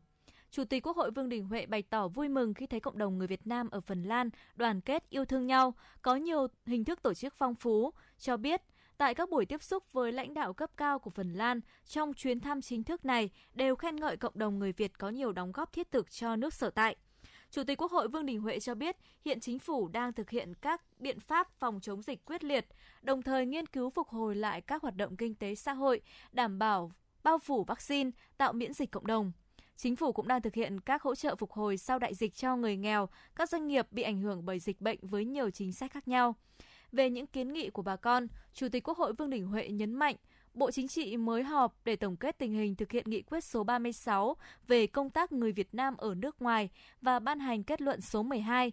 Quan điểm bất di bất dịch là nhà nước ta coi đồng bào ta ở nước ngoài là bộ phận máu thịt của người Việt Nam không thể tách rời và cũng nhấn mạnh công tác người Việt Nam ở nước ngoài không chỉ là của nước bạn mà còn là của cả hệ thống chính trị, nên phải củng cố tăng cường về năng lực quản lý nhà nước, nâng cao ý thức, nhận thức của người dân, tăng cường bảo hộ công dân, hỗ trợ về tư pháp và pháp lý. Khi có vấn đề cần phải xử lý ngay, đặc biệt là tháo gỡ những thủ tục hành chính cho bà con. Chiều cùng ngày, theo giờ địa phương, Chủ tịch Quốc hội Vương Đình Huệ đã tiếp lãnh đạo tập đoàn Simon Energy AG, công ty đi đầu trong sản xuất điện năng trên thế giới. Theo ông Christian Brooks, tập đoàn Siemens Energy AG là doanh nghiệp độc lập được niêm yết trên thị trường chứng khoán của Đức, là công ty chuyên về các lĩnh vực phát điện, truyền tải, phân phối điện, có công nghệ tiên tiến trong lĩnh vực này. Thế mạnh của doanh nghiệp phù hợp với định hướng phát triển của Việt Nam. Doanh nghiệp đã cùng với Bộ Công Thương ký biên bản ghi nhớ hợp tác từ năm 2019, trong đó góp phần xây dựng cơ sở hạ tầng về năng lượng cho Việt Nam, bao gồm cả điện khí, điện gió, tập đoàn không chỉ mang lại những giải pháp về công nghệ mà còn góp phần nâng cao năng lực cho Việt Nam, xây dựng nguồn nhân lực tại chỗ để có thể tiếp tục thực hiện những dự án sau này tại Việt Nam. Chủ tịch Quốc hội Vương Đình Huệ đánh giá cao thành công và đóng góp của Siemens nói chung và Siemens Energy AG tại Việt Nam trong thời gian vừa qua và cho biết với tốc độ dự kiến tăng trưởng bình quân từ 6,5 đến 7% một năm, đặc biệt là năng lượng cho tăng trưởng kinh tế là hết sức cần thiết tại Việt Nam. Vì vậy, mong muốn Siemens tiếp tục tìm hiểu các dự án năng lượng tại Việt Nam để đầu tư. Chủ tịch Quốc hội Vương Đình Huệ đề xuất sắp tới Việt Nam sẽ tổ chức Ngày Năng lượng Việt Đức vào ngày 6 tháng 10, mong muốn Siemens Energy AG quan tâm phối hợp tổ chức sự kiện quan trọng này. Tổng Giám đốc Chủ tịch Tập đoàn Năng lượng Siemens Energy AG cũng cho biết sẽ phối hợp để triển khai thành công Ngày Năng lượng. Thưa quý vị, chiều qua, đoàn kiểm tra số 2 của Ban Thường vụ Thành ủy Hà Nội do Ủy viên Trung ương Đảng, Phó Bí thư Thường trực Thành ủy Nguyễn Thị Tuyến dẫn đầu đã kiểm tra công tác phòng chống dịch COVID-19 trên địa bàn huyện Thanh Trì. Phó Bí thư Thường trực Thành ủy Nguyễn Thị Tuyến đã kiểm tra công tác phòng dịch tại khu cách ly y tế tổ dân phố số 2, xã Thanh Liệt, nơi hiện có 10 ca F0 trong 3 gia đình. Xã Thanh Liệt đã khoanh vùng cách ly 33 hộ và 132 nhân khẩu. Đồng chí Nguyễn Thị Tuyến đề nghị xã Thanh Liệt siết chặt kiểm soát tại khu vực phong tỏa, không để dịch bệnh tiếp tục lan rộng. Trong trường hợp cần thiết thì nhanh chóng di rời người dân khỏi điểm nóng để nhằm đảm bảo an toàn. Phó Bí thư Thường trực Thành ủy cũng đã kiểm tra công tác tiêm vaccine ngừa COVID-19 tại điểm tiêm Trung tâm Văn hóa xã Tứ Hiệp. Sau khi trực tiếp thị sát toàn bộ dây chuyền tiêm, đồng chí Nguyễn Thị Tuyến ghi nhận điểm tiêm được tổ chức khoa học, bài bản, thông thoáng, đảm bảo an toàn. Một số người dân đang chờ tiêm cũng bày tỏ sự phấn khởi khi sớm được tiếp cận vaccine trong bối cảnh dịch bệnh đang diễn biến phức tạp nhấn mạnh thủ đô Hà Nội đang thần tốc xét nghiệm diện rộng trên toàn thành phố theo chỉ đạo của Thủ tướng Chính phủ tại công điện số 71 ngày 6 tháng 9 năm 2021, đồng thời khẩn trương tổ chức tiêm các loại vaccine ngay khi được phân bổ. Có vaccine đến đâu tiêm đến đấy trên tinh thần, vaccine sớm nhất là vaccine tốt nhất. Phấn đấu hoàn thành tiêm mũi 1 cho toàn bộ người dân từ 18 tuổi trở lên trước ngày 15 tháng 9 theo tiến độ thành phố thực nhận vaccine. Phó Bí thư Thường trực Thành ủy đề nghị huyện Thanh Trì tổ chức các dây chuyền tiêm khoa học, hiệu quả, đảm bảo an toàn, cập nhật kịp thời dữ liệu tiêm chủng vào hệ thống dữ liệu quốc gia. Thưa quý vị, tại Sở Chỉ huy Phòng chống dịch COVID-19 huyện Thanh Trì, đồng chí Phó Bí thư Thường trực Thành ủy Nguyễn Thị Tuyến đã tham gia cuộc họp trực tuyến với Ủy ban dân các xã thị trấn và trực tiếp chỉ đạo rút kinh nghiệm một số vấn đề có liên quan. Sau khi nghe các ý kiến trao đổi, Phó Bí thư Thường trực Thành ủy Nguyễn Thị Tuyến đánh giá số ca F0 mới tại cộng đồng trên địa bàn huyện Thanh Trì tiếp tục được phát hiện là do thành phố đang tổ chức xét nghiệm sàng lọc trên diện rộng. Tuy nhiên thì Thanh Trì vẫn là địa bàn có nguy cơ cao của thành phố về mức độ lây lan dịch bệnh. Nhấn mạnh các nhiệm vụ trọng tâm từ nay đến ngày 15 tháng 9, Phó Bí thư Thường trực Thành ủy đề nghị các cấp ủy Đảng, chính quyền huyện cần thực hiện nghiêm các chỉ thị của Trung ương và Thành ủy để mỗi xã thị trấn là một pháo đài, mỗi người dân là một chiến sĩ và chiến thắng dịch bệnh là chiến thắng của nhân dân. Từ đó, huyện Thanh Trì siết chặt việc đi lại của người dân, thực hiện nghiêm quy định ai ở đâu ở yên đó, khẩn trương tổ chức xét nghiệm diện rộng theo đúng quy định, đặc biệt tại những khu vực có nguy cơ cao, cần xét nghiệm từ 2 đến 3 ngày một lần. Đồng chí Nguyễn Thị Tuyến cũng đề nghị Sở Y tế ưu tiên nguồn vaccine để phân bổ cho huyện Thanh Trì. Sau khi có vaccine, huyện cần khẩn trương triển khai ngay các dây chuyền tiêm khoa học an toàn hiệu quả. Đồng thời huyện cần khẩn trương hoàn thiện cơ sở vật chất tại các khu cách ly tập trung, hỗ trợ đồ bảo hộ cho 100% lực lượng đang làm nhiệm vụ và chống dịch tại tuyến đầu. Đối với dịch vụ y tế trên địa bàn phải triển khai theo nguyên tắc sớm nhất, gần nhất để hỗ trợ kịp thời cho nhân dân. Theo chỉ đạo của Phó Bí thư Thường trực Thành ủy, huyện Thanh Trì cũng cần phải sẵn sàng phương án cung cấp các nhu phẩm để phục vụ nhân dân, triển khai kịp thời những chính sách hỗ trợ với các đối tượng khó khăn do ảnh hưởng của dịch bệnh, đẩy mạnh tuần tra kiểm soát, giữ vững an ninh trật tự trên địa bàn. Cùng với đó, tiếp tục đẩy mạnh công tác dân vận để nâng cao ý thức của nhân dân trong việc duy trì các gia đình an toàn, ngõ phố an toàn, khu dân cư an toàn. Phó Bí thư Thường trực Thành ủy Nguyễn Thị Tuyến cũng mong muốn với việc áp dụng các biện pháp siết chặt kiểm soát sau đợt giãn cách lần thứ tư, Thanh Trì sẽ từng bước kiểm soát dịch bệnh cùng với thành phố Hà Nội bước sang trạng thái bình thường mới. Chiều hôm qua, Phó Chủ tịch Ủy ban nhân dân thành phố Trử Xuân Dũng, Phó Chỉ huy trưởng Sở Chỉ huy phòng chống dịch COVID-19 thành phố Hà Nội đã kiểm tra đột xuất công tác tiêm chủng vaccine COVID-19 và lấy mẫu xét nghiệm tại các quận huyện Tây Hồ, Cầu Giấy, Thanh Xuân và Mê Linh. Qua kiểm tra tại huyện Mê Linh, Phó Chủ tịch Ủy ban nhân dân thành phố Trử Xuân Dũng đánh giá cao sự chủ động của huyện và sự hỗ trợ kịp thời của tỉnh Vĩnh Phúc về nhân lực và trang thiết bị y tế cho địa phương hoàn thành sớm hai nhiệm vụ quan trọng trước hai ngày so với kế hoạch của thành phố. Tuy nhiên, Phó Chủ tịch Ủy ban nhân dân thành phố cũng lưu ý huyện Mê Linh cần đảm bảo an toàn phòng dịch trong tiêm chủng và khi có kết quả xét nghiệm cần đánh giá chính xác thực tế dịch bệnh trên địa bàn. Kiểm tra tại quận Tây Hồ, đồng chí Trử Xuân Dũng yêu cầu quận Tây Hồ cần tăng cường sinh viên tình nguyện cho các điểm tiêm chủng nhằm tránh tập trung đông người. Đối với hai quận Cầu Giấy và Thanh Xuân, đồng chí Trử Xuân Dũng ghi nhận sự chủ động của các địa phương trong thực hiện song song việc lấy mẫu xét nghiệm và tiêm phòng vaccine COVID-19, đảm bảo tiến độ đề ra. Phó Chủ tịch Ủy ban nhân dân thành phố Trử Xuân Dũng ghi nhận sự chủ động của các quận huyện trên trong xây dựng trạm y tế lưu động. Trong đó, quận Thanh Xuân đã kích hoạt 11 trạm y tế lưu động, đồng thời yêu cầu các địa phương khác phải hoàn thành kế hoạch xây dựng trạm y tế lưu động các quận huyện cần đẩy nhanh công tác tiêm chủng vaccine COVID-19 trên tinh thần vaccine tốt nhất là vaccine được tiêm sớm nhất và lấy mẫu xét nghiệm diện rộng nhưng phải đảm bảo an toàn trong phòng chống dịch COVID-19. Vâng thưa quý vị và các bạn thân mến, vừa rồi là những thông tin mới nhất mà chúng tôi cùng à, cập nhật đến quý vị thính giả. Quý vị hãy nhớ kết nối cùng với chương trình thông qua số điện thoại là 024 3773 6688 quý vị nhé. Ngoài số điện thoại tổng đài là 024 3773 6688 thì quý vị thính giả cũng có thể viết bài và đóng góp ý kiến cho chương trình tới email tin tức fm96a.gmail.com. Quý vị thính giả thân mến, trong gần 3 tháng qua thì hàng chục nghìn cán bộ, y bác sĩ, kỹ thuật viên, nhân viên y tế từ mọi miền cả nước, nhất là lực lượng cán bộ y tế tại thành phố Hồ Chí Minh và các tỉnh, khu vực miền Nam, miền Trung đã và đang quyết tâm dồn sức trong công cuộc chiến đấu với đại dịch COVID-19. Các y bác sĩ đã và đang vượt qua những khó khăn, những thách thức, nỗ lực quyết tâm để thực hiện tốt sứ mệnh và trọng trách của người thầy thuốc vì sinh mạng của người bệnh, vì sức khỏe của người dân. Dạ vâng thưa quý vị và ngay sau đây thì chương trình truyền động Hà Nội sẽ cùng kết nối với một trong số những người thực hiện công tác trên tuyến đầu chống dịch để quý vị và các bạn có thể lắng nghe kỹ hơn những tâm sự chia sẻ của nhân vật của chúng ta. Bây giờ chúng tôi xin được nhờ bộ phận kỹ thuật sẽ cùng nối máy ạ. Alo. Alo ạ. Alo. Vâng ạ, chương trình truyền động Hà Nội xin được uh, chào anh. Anh có thể giới thiệu một chút uh, về mình để cho quý vị thính giả đang nghe chương trình được biết không ạ? À, mình là Ngọc, Vâng à, 29 tuổi đang công tác tại uh, trung tâm y học hạt nhân và ung biếu bệnh viện Bạch Mai. Vâng. Hiện tại thì mình đang uh, tham gia chống dịch tại quận 7 Hồ Chí Minh ở bệnh viện Giã chiến số 16. Dạ vâng, xin được chào anh Ngọc, ở một người đang công tác uh, tại bệnh viện Bạch Mai và đang thực hiện công việc cùng với những đồng nghiệp của mình ở bệnh viện Dạ chiến thành phố Hồ Chí Minh. Đúng ạ? À, vâng. chúng tôi là Lê Thông cùng với Ngọc Mai cùng với chương trình truyền động Hà Nội thì cũng rất vui khi buổi trưa ngày hôm nay anh đã dành một chút thời gian trò chuyện cùng với chương trình. Và anh Ngọc thân mến ạ, anh có thể ờ, cho quý vị thính giả được biết là lý do nào đã khiến cho anh ờ, quyết định nam tiến để cùng với các đồng nghiệp của mình chống dịch và uh, gia đình của mình thì trong thời điểm mà đón nhận thông tin là anh sẽ đăng ký tham gia chống dịch thì có những ý kiến như thế nào không ạ?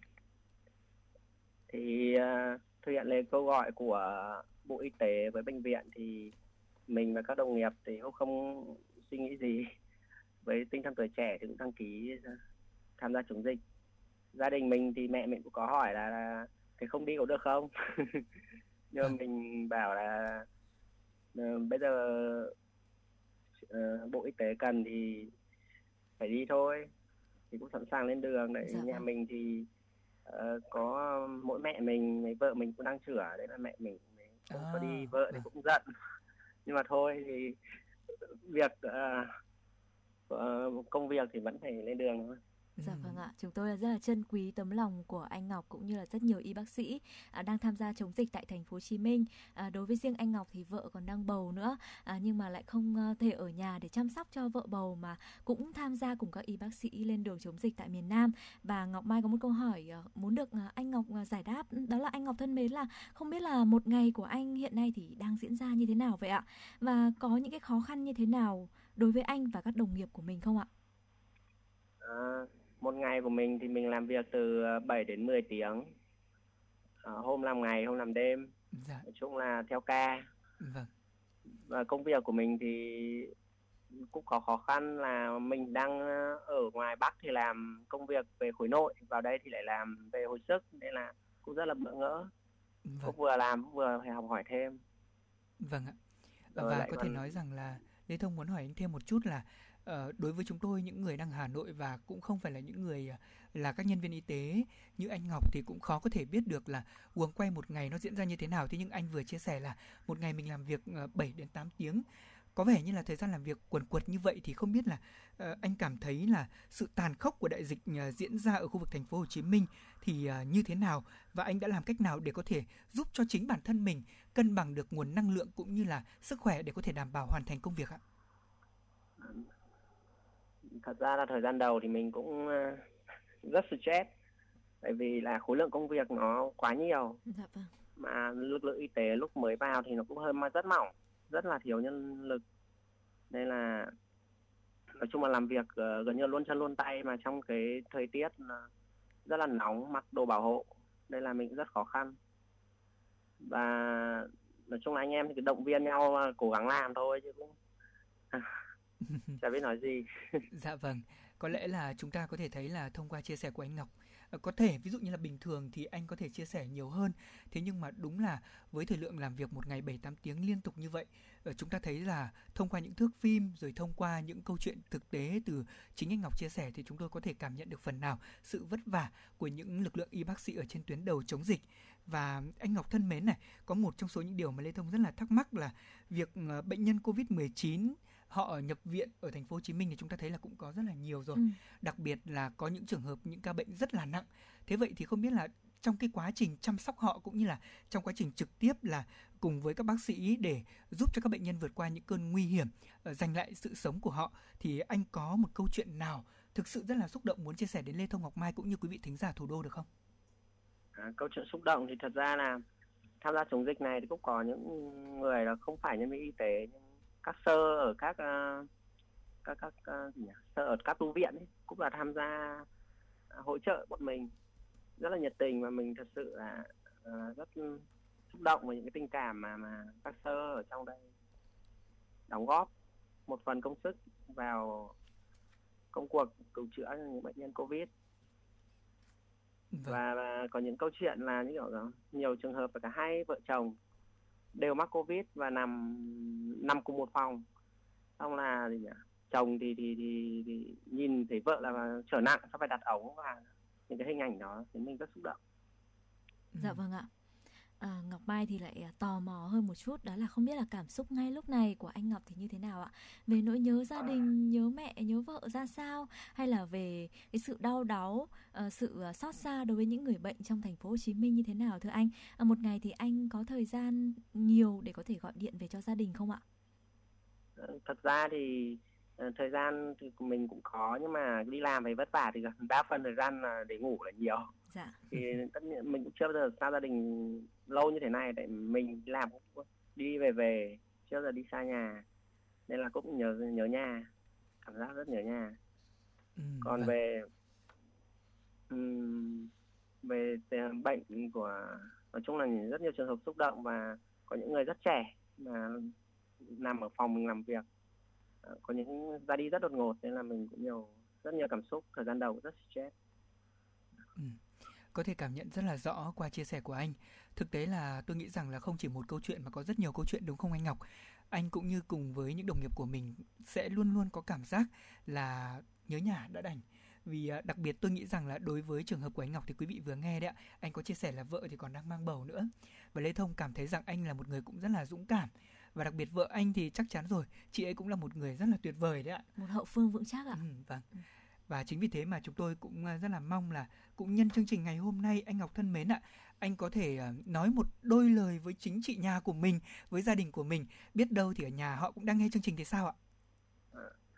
À, thì mình cũng chỉ muốn nói là đối ở vợ thì ở nhà thì cố gắng giữ sức khỏe để cho con phát triển thật tốt vâng và ở nhà thì mẹ cũng sẽ yên tâm là hết dịch con về. Dạ vâng ạ. Ờ, rất là chân thành mộc mạc thôi thế nhưng nó là tình cảm uh, sâu thẳm từ trong dạ. trái tim của anh Ngọc gửi tới gia đình của mình. À, và anh Ngọc thân mến trong uh, chuyến đi này thì đúng là như anh chia sẻ có những khoảng lặng có những sự hụt hẫng có những sự áp lực và vất vả cũng có nguy hiểm nữa. Thế nhưng mà ngọc mai chắc chắn rằng cũng à, rất là ý nghĩa đối với những y bác sĩ đúng không ạ? Với cá nhân anh ngọc thì sao ạ? Anh cảm thấy rằng mình đã có được những điều gì từ chuyến đi này ạ? Thật ra là chuyến đi này mang cho mình rất nhiều cảm xúc. Ở nhà thì công việc thì lúc nào nó cũng như, nhau thôi nhưng vào đây nó trải qua rất nhiều cung bậc cảm xúc. À, về tình người này rồi về những kiểu là ngày xưa thì mình rất quan trọng giá trị đồng tiền chẳng hạn nhưng vào đây thì mình thấy giá trị đồng tiền rất là bé nhỏ. Dạ. vì trong một cái đại dịch như thế này vì chứng kiến quá nhiều như kiểu là những người mà trẻ bệnh nặng vâng. rồi không cứu được. Rồi còn những người thì lại đi tình nguyện uh, hỗ trợ chống dịch lại mắc covid 19 sau là có, có những người không qua khỏi. Thế là thật ra là mình thay đổi suy nghĩ hoàn toàn khi còn ở Hà Nội. Và đây trong việc suy nghĩ cuộc sống các thứ mình thay đổi nhiều. Ừ, vâng có lẽ như là đối với không chỉ riêng ờ, anh Ngọc đâu mà tôi nghĩ rằng đối với tất cả những thính giả đang nghe chương trình, đặc biệt với những người trẻ thì thông qua cơn dịch bệnh Covid-19 như thế này chúng ta mới trân quý cuộc sống của mình đúng không ạ?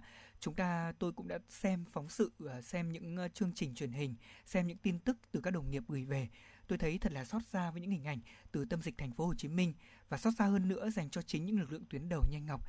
Chúng tôi từ thủ đô Hà Nội vô cùng trân quý những tình cảm mà các anh đã dành cho người dân ở thành phố Hồ Chí Minh và tôi tin rằng là với hậu phương vững chắc từ gia đình này, với sự cổ vũ động viên từ chính lực lượng và chính ngành y tế của mình và đặc biệt bằng sự thôi thúc nghề nghiệp lương chi nghề nghiệp thì các anh sẽ cố gắng hoàn thành thật tốt nhiệm vụ và cũng mong là anh Ngọc sẽ giữ gìn sức khỏe để chúng ta có thể hoàn thành thật tốt nhiệm vụ của mình.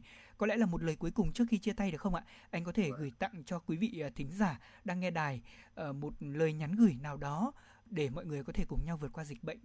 Mời anh ạ. Vâng, à, thì mình muốn nhắn đến khán thính giả nghe đài là uh, Bộ Y tế và chính phủ đang rất là cố gắng chống dịch và cả đội ngũ y bác sĩ rất là vất vả mệt mỏi vì vài tháng qua nói chung là cũng gần như kiệt quệ kiệt sức rồi. Thì mình chỉ mong là mọi người hãy uh, đừng có vì những cái lợi ích nhỏ của bản thân hoặc là những cái thú vui nhỏ mà lại ảnh hưởng đến công cuộc của đại dịch. Và hãy tin tưởng vào chính phủ. À, nếu mà có tiêm vaccine thì uh, được chính phủ tiêm vaccine thì cũng nên là uh, cố gắng đi tiêm chứ cũng dạ. đừng có nên chọn vaccine này vaccine kia làm gì vâng vì ạ. bây giờ vaccine nó đang rất khan hiếm vâng. và um, mọi người thì à, hãy cố gắng là là hợp tác rồi ở nhà nói chung là hãy ở nhà để yêu nước thì hãy ở nhà dạ vâng ạ Xin cảm ơn anh Ngọc rất nhiều với những chia sẻ của anh và chúng tôi thay mặt cho những người thực hiện chương trình cũng xin được chúc anh cùng với những đồng nghiệp của mình sẽ luôn thật là nhiều sức khỏe và đặc biệt là vượt qua trận chiến với đại dịch Covid-19 bình an trở về. Ở nơi đó thì vẫn còn những khó khăn, thế nhưng ở nhà, ở Hà Nội vẫn còn có rất nhiều những người thân yêu của anh đang chờ anh trở về và thật mong là trong một ngày gần nhất được trò chuyện cùng với anh và các đồng nghiệp ở phòng thu của Đài Phát thanh Truyền hình Hà Nội, chúng ta sẽ có những cuộc trò chuyện trực tiếp với nhau thì sẽ giúp cho quý vị thính giả hiểu rõ hơn nữa về sự tàn khốc của dịch bệnh Covid-19. Cảm ơn anh thật nhiều. Dạ vâng, rất cảm ơn những chia sẻ của anh Ngọc uh, đang công tác tại bệnh viện Bạch Mai và đang uh, có công tác phòng chống dịch bệnh Covid-19 tại thành phố Hồ Chí Minh và đúng là trong những giây phút vừa rồi thì Ngọc Mai đã có những cái khoảng lặng cho dạ. bản thân mình và rất là mong rằng quý vị thính giả cũng đã nghe những lời nhắn nhủ của anh Ngọc. À, chúng ta hãy thực hiện uh, quy tắc 5K thật tốt, hãy ở nhà và chỉ khi ra ngoài khi có việc thực sự cần thiết và hãy tiêm vaccine sớm nhất nếu như được tiêm quý vị nhé. Quý vị thính giả thân mến, trong bức thư gửi cán bộ, công chức, viên chức, người lao động của ngành y tế mới đây, thì Bộ trưởng Bộ Y tế Nguyễn Thanh Long cũng đã kêu gọi chính quyền các cấp các doanh nghiệp và cộng đồng dành sự quan tâm lớn hơn nữa đối với đội ngũ y tế, đội ngũ y bác sĩ, cán bộ, nhân viên y tế, các lực lượng tình nguyện và các lực lượng nơi tuyến đầu chống dịch. Sự quan tâm, ủng hộ, yêu thương lúc này sẽ là động lực mạnh mẽ để các lực lượng sớm kiểm soát và đẩy lùi dịch bệnh. Thay mặt ekip thực hiện chương trình thì xin được gửi tặng Điều Dưỡng Ngọc cũng như những người đồng nghiệp của anh ca khúc Một đời người, một rừng cây sáng tác của nhạc sĩ Trần Long Ẩn qua tiếng hát của ca sĩ Quang Dũng.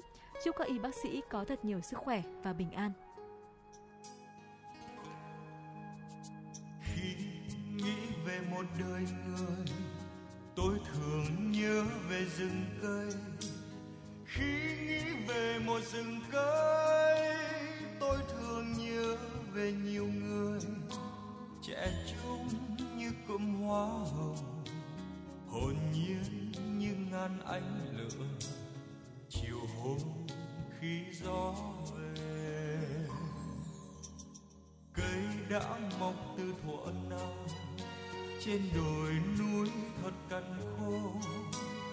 Cây có hiểu vì sao chim thương kéo về làm và em như cơm lan mọc từ những cánh cổ thụ già kia. Và tôi vẫn nhớ hoài một loài cây sống gần nhau thân mới thẳng có một cây là có rừng và rừng sẽ lên xanh. Rừng giữa đất cũng chọn việc nhẹ nhàng. Gian khổ sẽ dành phần ai. Ai cũng một thời trẻ trai, cũng từng nghĩ về đời mình. Phải đâu mây nhờ ruỗi chịu phải đâu trong đục cũng đầy. Phải không anh? Phải không em? Chân lý thuộc về mọi người, không chịu sống đời nhỏ nhoi. Xin hát về bạn bè tôi, những người sống vì mọi người.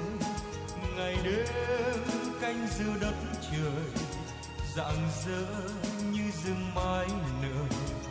Chiều xuống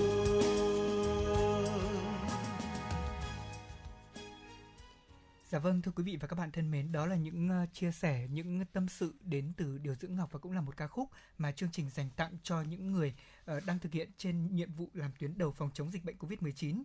Thưa quý vị, trong bối cảnh cả doanh nghiệp và người lao động cũng đang gặp khó khăn do tác động của dịch bệnh Covid-19, thì bên cạnh những nỗ lực của doanh nghiệp để hỗ trợ cho người lao động, các cấp công đoàn của thủ đô đã triển khai nhiều hoạt động thiết thực ý nghĩa để chăm lo cho đoàn viên và người lao động bị ảnh hưởng bởi dịch bệnh, qua đó góp phần tích cực vào ổn định quan hệ lao động, thể hiện tinh thần đồng hành cùng với doanh nghiệp và người lao động để vượt qua khó khăn.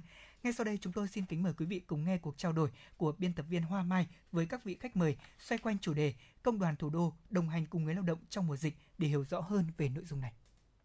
Xin kính chào quý vị thính giả của Đài Phát thanh và Truyền hình Hà Nội.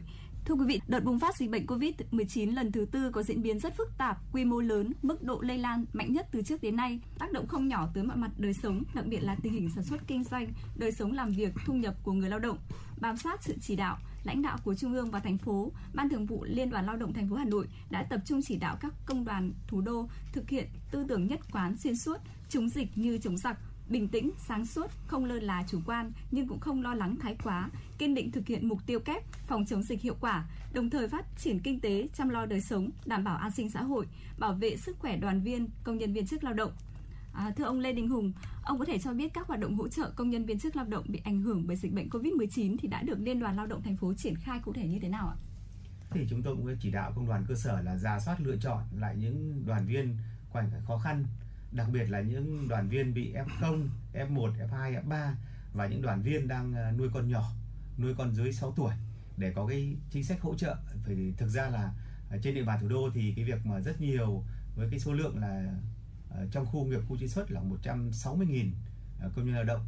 Trên địa bàn toàn thành phố thì khoảng 2,5 triệu lao động. Cái đối tượng mà bị ảnh hưởng thì rất nhiều. Tuy nhiên thì chúng tôi sẽ lựa chọn những đoàn viên khó khăn để hỗ trợ và đến thời điểm này thì chúng tôi đã hỗ trợ khoảng trên 65 tỷ đồng ờ, cho trên 15.000 ờ, đoàn viên ờ, công nhân lao động tại các cái doanh nghiệp. Trong đó thì riêng cái nguồn xã hóa là chúng tôi xã hóa được 38 tỷ đồng. Cụ thể xã hóa để hỗ trợ bằng các cái vật phẩm, hỗ trợ cho trực tiếp công nhân lao động, hỗ trợ cho ừ, các doanh nghiệp các cái phương tiện để phòng chống dịch Covid.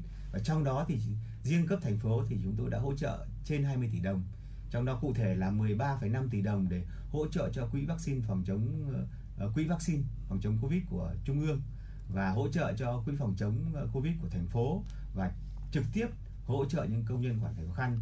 Để qua đó cũng một phần nào để động viên hỗ trợ để công nhân tiếp tục uh, uh, yên tâm đặc biệt liên quan đến gắn bó doanh nghiệp chúng ta đảm bảo cái duy trì cái sản xuất. Dạ vâng ạ, dịch bệnh thì vẫn có thể là kéo dài và khiến cho nhiều người lao động trên địa bàn thành phố mất việc hoặc là bị giảm cái thu nhập. Trước tình hình này thì thành phố và các cấp công đoàn thì đã có nhiều những cái hình thức ờ, để chăm lo cho công nhân viên chức lao động, người lao động như là ông ờ, Lê Đình Hùng vừa nói ạ. À, còn thưa ông Nguyễn Đình Thắng, tại công đoàn khu công nghiệp và chế xuất Hà Nội thì đã có các biện pháp cụ thể như thế nào để hỗ trợ người lao động gặp khó khăn bởi dịch bệnh ạ? Dạ vâng ạ. À, trước diễn biến phức tạp của dịch Covid-19 à, đã và đang tác động À, ảnh hưởng lớn đến việc làm và đời sống của người lao động. Thì à, trong 6 tháng đầu năm 2021, thì công đoàn các khu công nghiệp và chế xuất Hà Nội đã tổ chức thăm hỏi, tặng quà, à, trao trợ cấp và hỗ trợ cho đoàn viên người lao động gặp khó khăn do dịch Covid-19 với số tiền là gần 3 tỷ đồng. cùng với đó nữa là đặc biệt là Liên đoàn Lao động thành phố thì cũng đã hỗ trợ và trao trợ cấp cho đoàn viên công nhân lao động trong các khu công nghiệp và chế xuất Hà Nội là hơn 2 tỷ đồng. Ờ, chúng tôi đã đề nghị quỹ trợ vốn ờ, công nhân viên chức lao động nghèo thủ đô phát triển kinh tế gia đình ờ, cho công nhân lao động bị ảnh hưởng của dịch bệnh Covid được vay vốn để tạo thêm việc làm, thu nhập cho người lao động. Đồng thời chúng tôi cũng giới thiệu cho người lao động bị thiếu việc làm đến những cái doanh nghiệp trong khu công nghiệp mà có nhu cầu tuyển dụng. Chúng tôi cũng đã đề nghị các cái doanh nghiệp đã ký thỏa thuận hợp tác thực hiện chương trình phúc lợi đoàn viên công đoàn thực hiện là tặng quà, là trao trợ cấp hỗ trợ cho các bạn đoàn viên công nhân lao động có hoàn cảnh khó khăn. Mặt khác chúng tôi đã ban hành thư kêu gọi các cái chủ nhà trọ à, miễn và giảm cái tiền thuê nhà à, cho công nhân lao động. Thì hiện nay thì quý vị đã biết là trong các khu công nghiệp và chế xuất Hà Nội thì có khoảng 60% là lao động ngoại tỉnh. Mặt khác thì chúng tôi cũng hướng dẫn à, ban chấp hành công đoàn cơ sở giám sát cái việc trả lương cho người lao động trong thời gian ngừng việc do dịch bệnh Covid-19 theo hướng dẫn của Bộ luật Lao động năm 2019 và hướng dẫn của Liên đoàn Lao động thành phố. Chúng tôi cũng tập trung chỉ đạo công đoàn cơ sở phối hợp với người sử dụng lao động à, dùng các cái nguồn lực hiện có của mình để chăm lo đời sống việc làm à, cho đoàn viên và người lao động. À dạ vâng ạ, à, rất là nhiều những cái hoạt động thiết thực đúng không ạ? À, à, còn bây giờ thì tôi xin đặt, đặt câu hỏi cho ông Nguyễn Minh Sơn và bà Trần Thị Luyến. Tại công ty trách nhiệm hữu hạn Soga Việt Nam thì không biết là dịch bệnh đã tác động đến sản xuất và người lao động như thế nào? Hai vị có thể chia sẻ về những cái ờ, từ khi dịch bệnh bùng phát cho đến bây giờ thì cái cuộc sống nó có có gì đảo lộn hay không ạ? Xin mời ông Nguyễn Minh Sơn. Vâng, thì cũng có một uh, chút chia sẻ về tình hình sản xuất kinh doanh tại công ty chúng tôi thì uh, như quý vị cũng đã biết là đầu tháng 5 khi mà dịch bệnh bắt đầu à, bùng phát tại à, hai tỉnh Bắc Ninh và Bắc Giang, gây đình trệ hoạt động sản xuất của một số nhà máy trong các khu công nghiệp, thì công ty của chúng tôi cũng bị ảnh hưởng nghiêm trọng đến cái hoạt động sản xuất và bán hàng. Do công ty của khách hàng à, phải đóng cửa để khoanh vùng dập dịch trong thời gian là 5 tuần, thì từ đó là chúng tôi đã phải điều chỉnh kế hoạch sản xuất và dừng 2 phần 3 số dây chuyền đang hoạt động của nhà máy kéo theo cái lượng ờ, người lao động phải nghỉ luân phiên hưởng 7% lương cũng tương ứng với cái số dây chuyền phải tạm dừng hoạt động thì công ty cũng đã gặp ừ, khó khăn về tài chính do cái nguồn ờ, chi trả tiền lương cũng như là cái sản phẩm làm ra chúng tôi không thể xuất bán được thì do đó là cái doanh thu của công ty trong 2 tháng 5 và tháng 6 bị ảnh hưởng rất là lớn. À, vâng ạ, còn tiếp theo thì xin mời chia sẻ của bà Trần Thị Luyến ạ. Vâng, à, ngoài những ảnh hưởng của dịch đến doanh nghiệp như đồng chí Sơn vừa nêu ở trên thì nó cũng có ảnh hưởng trực tiếp đến người lao động, đó là người lao động phải nghỉ việc. Tuy nhiên là trong cái quá trình nghỉ việc này thì công ty cũng đã sắp xếp là cho người lao động hưởng 70% lương. Và trong cái thời gian nghỉ 70% lương này thì người lao động công ty có yêu cầu người lao động là không được về quê. Và nhất là các bạn có quê ở các cái vùng mà đang có dịch bùng phát à, và trong khi thì à, thu nhập thì giảm nhưng mà các cái chi phí à, phát sinh hàng ngày ví dụ như là tiền điện tiền nước và tiền thuê nhà hàng tháng thì các bạn vẫn phải chi trả thì cái việc này cũng ảnh hưởng rất là lớn đến uh, chi phí sinh hoạt cũng như là đời sống của người lao động À, dạ vâng ạ. À, vậy bà có thể uh, cho biết là uh, cái hoạt động đời sống hàng ngày của bản thân bà thì nó có có sự thay đổi gì hay không uh, khi mà dịch bệnh bùng phát ạ? À, vâng, bản thân tôi thì cũng rất là may mắn tại vì là uh, mình được làm việc ở gần nhà. Và các cái chi phí uh, ví dụ như thuê nhà thì nó cũng không phát sinh do đó thì nó cũng không ảnh hưởng nhiều đến cái đời sống của tôi. Thì tuy nhiên là đối với các bạn ở trong công ty thì cảm thấy là các bạn rất là khó khăn. Dạ vâng ạ, có thể thấy là dịch bệnh Covid-19 thì đã làm thay đổi rất là nhiều thứ. Trong đó thì có cả cái thói quen làm việc, thúc đẩy ứng dụng công nghệ thông tin của người lao động để nhằm thích nghi với những cái diễn biến khó lường của đại dịch. Thưa ông Lê Định Hùng và ông Nguyễn Đình Thắng ạ, hai vị nhận định như thế nào về việc ờ, công nhân viên chức lao động đã thích ứng cái công nghệ thông tin trong cái quá trình làm việc của mình? À, xin mời ý kiến của ông Nguyễn Đình Thắng. À, dạ vâng, à, đúng như vậy. Dịch Covid-19, đặc biệt là đợt dịch Covid-19 lần thứ tư bùng phát tại Việt Nam từ ngày à, 27 tháng 4 năm 2021 đến nay. Thì à, đòi hỏi người lao động phải có những cái đối sách phù hợp trước diễn biến khó lường của đại dịch à, chủ động áp dụng công nghệ thông tin à, trong công việc của mình. Qua đó là góp phần thực hiện tốt cái công tác phòng chống dịch, đồng thời đẩy nhanh, đẩy mạnh cách mạng công nghệ số và cách mạng công nghiệp 4.0 Dạ vâng ạ, còn à, tại à, công ty trách nhiệm hữu hạn Sowa Việt Nam thì đã có những cái biện pháp cụ thể như thế nào để vừa đảm bảo an toàn phòng chống dịch lại vừa ổn định sản xuất? Xin mời ý kiến của ông Nguyễn Minh Sơn ạ. Vâng, trong thời điểm hiện tại thì cái à, tình hình dịch bệnh nó đang bùng phát rất là nhanh thì chúng tôi cũng đã thảo luận với công ty để có thêm những cái biện pháp bổ sung liên quan đến việc quản lý được cái đi lại và lịch trình di chuyển của người lao động thì từ đó là khi các cái thông tin mà giả soát liên quan đến ờ, khoanh vùng dịch bệnh cũng sẽ dễ dàng và nhanh chóng hơn thì cụ thể là công ty cũng đã lập cái phiếu khai báo lịch sử đi lại cho toàn bộ công nhân viên và yêu cầu khai báo trung thực. Thứ hai ấy, là yêu cầu ờ, công nhân viên khi ờ, đi lại trong cái thời điểm dịch bùng phát như vậy thì là phải có sự đồng ý của doanh nghiệp. Nếu như các trưởng bộ phận nắm được thông tin và có sự chỉ đạo từ lãnh đạo công ty thì chúng tôi mới ký giấy để cho người lao động có thể di chuyển. Dạ vâng ạ. Vậy ông có thể chia sẻ rõ hơn về những cái quy chế thưởng phạt để có thể là vừa khích lệ động viên người lao động lại vừa có thể làm cho người lao động um, tuân thủ nghiêm những cái uh, quy định về kỷ luật lao động ạ? Vâng, để hạn chế thấp nhất cái việc phải dừng hoạt động sản xuất kinh doanh tại công ty thì hiện tại là ban chấp hành công đoàn cũng đã xây dựng cái phương án và đề xuất với người à, sử dụng lao động là trong quá trình thực hiện à, quy tắc và quy định phòng chống dịch thì cũng có những cái phần à, khen thưởng đối với những cái tổ nhóm trong dây chuyền hoặc các bộ phận làm tốt cái việc phòng chống dịch. Và ngoài ra thì để ngăn chặn và cũng là cái chìa khóa để phòng dịch một cách hiệu quả nhất ấy, thì cái yếu tố mà kỷ luật và siết chặt kỷ luật trong lao động thì cũng được ờ, ghi rõ tại một số những cái nội dung mà công ty và công đoàn cũng đã trao đổi.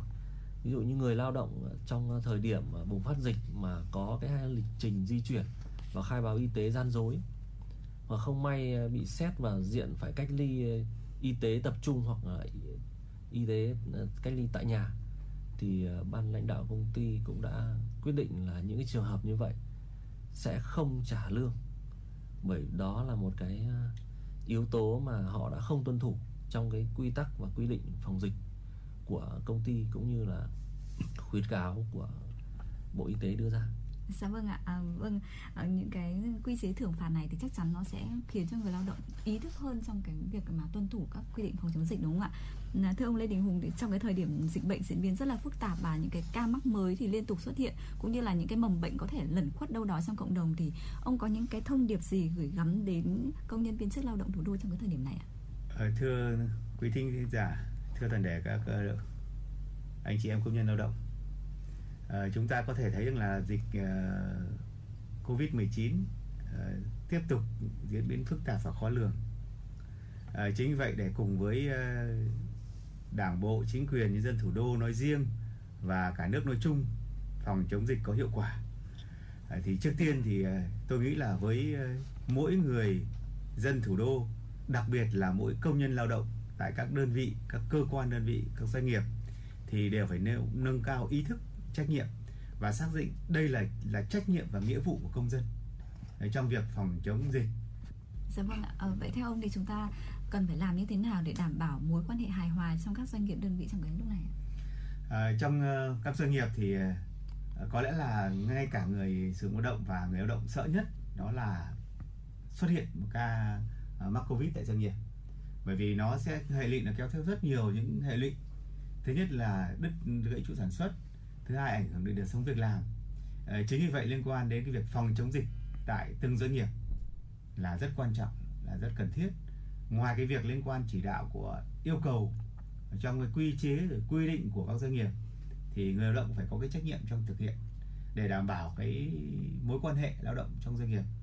Rất may là trong thời gian ờ, dịch bệnh bùng phát ờ, rất nhiều đợt từ đầu năm đến nay, nhưng trên địa bàn thủ đô thì chưa xảy ra mất bất kỳ một cuộc ờ, đình công hoặc ngừng việc tập thể nào.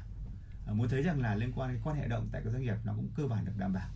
Ở đây tôi thấy đánh giá liên quan là trước tiên là cái trách nhiệm của lãnh đạo các doanh nghiệp để đảm bảo nghiêm công tác phòng chống dịch. Nhưng người ta cũng lo đến vấn đề sản xuất kinh doanh tại các doanh nghiệp. Nhưng quan trọng nhất tôi thấy liên quan là cái sự chia sẻ chia sẻ người lao động với doanh nghiệp. Rõ ràng thì rất nhiều người lao động bị ảnh hưởng, có thể giảm giờ làm này, giảm cả thu nhập, nhưng rõ ràng ờ, vẫn gắn bó với doanh nghiệp. Và đây là một cái mà doanh nghiệp đánh giá rất cao người lao động, chia sẻ trong thời gian khó khăn để chúng ta có được công việc. Và trong thời gian dịch này thì mỗi công nhân lao động người lao động cũng rất mong muốn là giữ được việc làm ờ, thu nhập ổn định tất nhiên nó có giảm nhưng rõ ràng là thu nhập ổn định thì đây là một cái mối quan hệ nó tạo cái, cái cái mối quan hệ lao động trong các doanh nghiệp thì nó đòi hỏi hai phía là người sử dụng lao động và người lao động đều có trách nhiệm trong công tác phòng chống dịch đặc biệt liên quan đảm bảo sản xuất kinh doanh Dạ vâng ạ, rất cảm ơn ông Lê Đình Hùng. À, thưa ông Nguyễn Đình Thắng ạ, theo ông thì tinh thần đoàn kết, tương thân tương ái trong doanh nghiệp thì cần được chú trọng như thế nào trong cái thời điểm này ạ? Dạ vâng ạ. Thực tế đã chứng minh khi mà gặp khó khăn thì tinh thần đoàn kết, tương thân, thương ái được thể hiện và lan tỏa mạnh mẽ nhất. Đó là một truyền thống hết sức tốt đẹp của dân tộc Việt Nam. Tôi rất xúc động khi được Ban chấp hành Công đoàn cơ sở chia sẻ. Do ảnh hưởng của dịch bệnh Covid-19 thì một số doanh nghiệp đã gặp khó khăn do thiếu nguyên vật liệu để sản xuất và thiếu đơn hàng. Trong lúc khó khăn thì công nhân lao động đã có ý tưởng sáng tạo rất là thiết thực và hiệu quả. Để tôi xin chia sẻ một đóng góp của người lao động. Ở trong khi doanh nghiệp đưa ra cái phương án là phải tạm hoãn hợp đồng lao động, à, chấm dứt hợp đồng lao động với một số công nhân lao động, thì người lao động đã gặp gỡ và chia sẻ với ban chấp hành công đoàn cơ sở. Thay vì à, sử dụng cái phương án là tạm hoãn hợp đồng lao động hay là phải chấm dứt hợp đồng lao động với người lao động thì đề nghị người sử dụng lao động là bố trí cho người lao động nghỉ việc luân viên. Với cái việc bố trí như vậy thì vừa chia sẻ được khó khăn với doanh nghiệp, vừa giữ được người lao động lành nghề và người lao động thì vẫn có một phần thu nhập như là à, hai vị ở công đoàn cơ sở vừa chia sẻ. Nhằm hỗ trợ giúp đỡ nhau trong công việc cũng như là trong việc làm đời sống của người lao động lúc khó khăn. Và sau khi có ý kiến của ban chấp hành công đoàn cơ sở thì doanh nghiệp à, đã nhất trí thực hiện theo cái phương án này à, tại cái tọa đàm hôm nay thì tôi cũng mong muốn các bạn đoàn viên công nhân lao động tiếp tục phát huy truyền thống cách mạng của giai cấp công nhân Việt Nam thi đua lao động sản xuất với mục tiêu là năng suất chất lượng hiệu quả cao bảo đảm an toàn vệ sinh lao động đặc biệt là thực hiện tốt cái công tác phòng chống dịch như là khuyến cáo 5K của Bộ Y tế cộng với vaccine để giúp cho doanh nghiệp ờ, thực hiện được cái mục tiêu là vừa phòng chống dịch và vừa đảm bảo sản xuất kinh doanh. Dạ vâng ạ, à, rất là nhiều những cái tinh thần tương thân tương ái được thể hiện trong từng doanh nghiệp đúng không ạ? Vậy thưa ông Nguyễn Đình Thắng thì ông còn nhận định như thế nào về sự trợ giúp của các đơn vị cá nhân đối với người lao động kể từ khi dịch bệnh bùng phát từ đầu năm 2020 đến nay ạ? Vâng. À, trước diễn biến à, phức tạp của đại dịch Covid-19 à, đã và đang tác động và làm ảnh hưởng rất lớn đến cái tình hình sản xuất kinh doanh của doanh nghiệp, đặc biệt là đời sống của nhân dân và người lao động. Thì à, chính phủ đã kịp thời ban hành cái nghị quyết số 42 và như quý vị đã biết là ngày 1 tháng 7 năm 2021 vừa qua thì chính phủ tiếp tục ban hành à, nghị quyết số 68 về một số các cái chính sách hỗ trợ cho người lao động và người sử dụng lao động gặp khó khăn do đại dịch Covid-19. À, Tổng Liên đoàn Lao động Việt Nam thì đã ban hành quyết định số 1921 và quyết định à, 2606 ngày 19 tháng 5 năm 2021 về chi hỗ trợ khẩn cấp cho đoàn viên người lao động bị ảnh hưởng do dịch Covid-19. Đặc biệt là đối với Liên đoàn thành phố thì à, đã có rất nhiều các cái chuỗi trong hoạt động như là tổ chức thăm hỏi, tặng quà, trao trợ cấp uh, cho rất nhiều đoàn viên công nhân lao động có hoàn cảnh khó khăn bị ảnh hưởng của dịch Covid-19. Rồi à, quý vị cũng thấy rằng là trong thời gian qua thì à, đối với các cấp các ngành thì tổ chức rất nhiều các cái hoạt động để mà trợ giúp cho uh, người lao động tôi ví dụ như là tổ chức các cái siêu thị giá không đồng à. rồi các cái cây gạo ATM phục vụ miễn phí cho công nhân lao động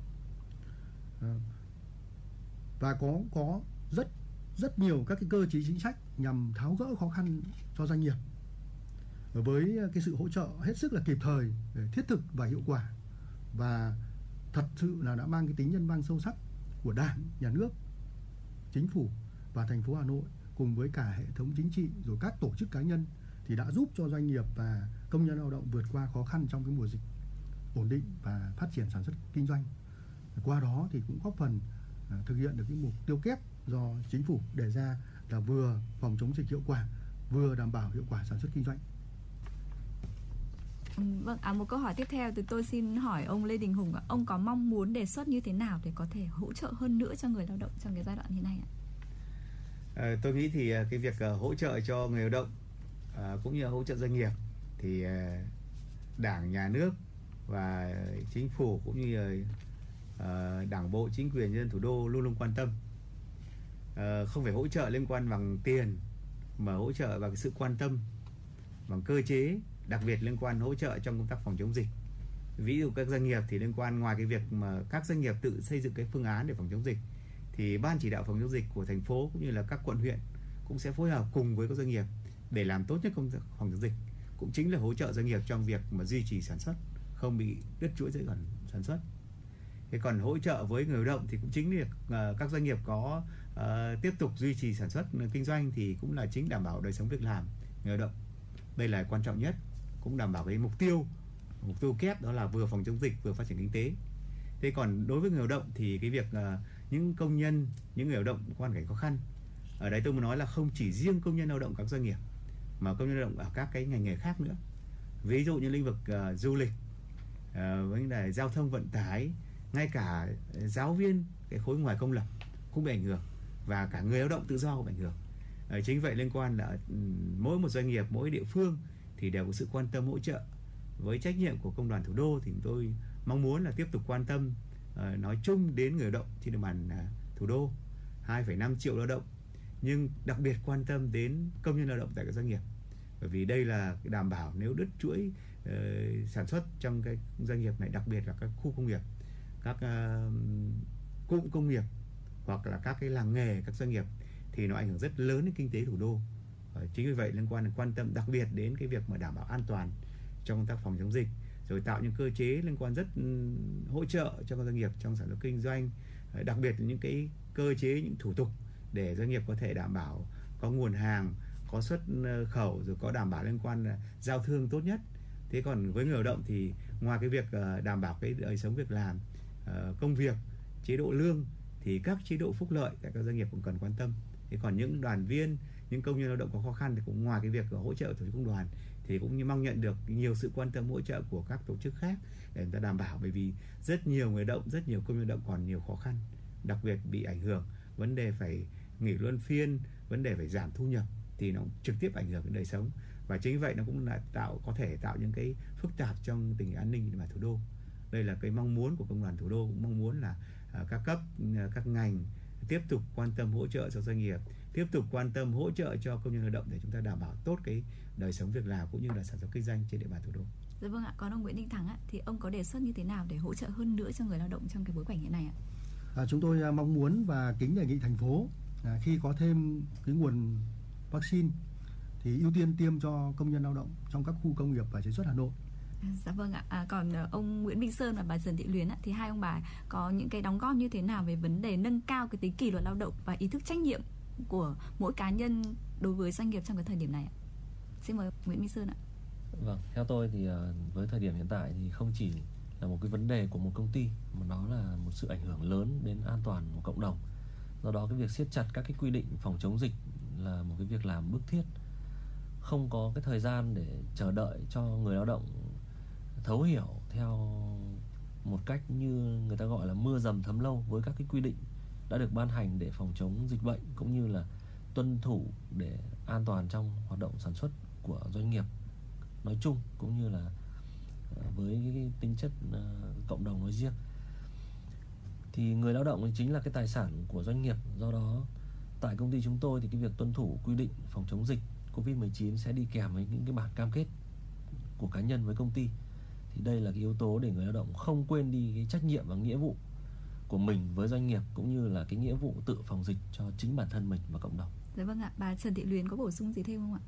À, vâng, à, ngoài những cái ý kiến của anh Nguyễn Minh Sơn thì để hạn chế thấp nhất cái việc phải dừng hoạt động sản xuất kinh doanh của công ty doanh nghiệp cũng cần thực hiện nghiêm túc các cái công tác À, tuyên truyền tới người lao động và cần thường xuyên kiểm tra nhắc nhở người lao động tuân thủ khuyến cáo 5K trong phòng chống dịch và đưa ra các chế tài thưởng phạt trong quy định phòng chống uh, Covid và là chìa khóa để ngăn chặn sự thiếu ý thức và nâng cao ý thức của người lao động trong việc phòng chống dịch.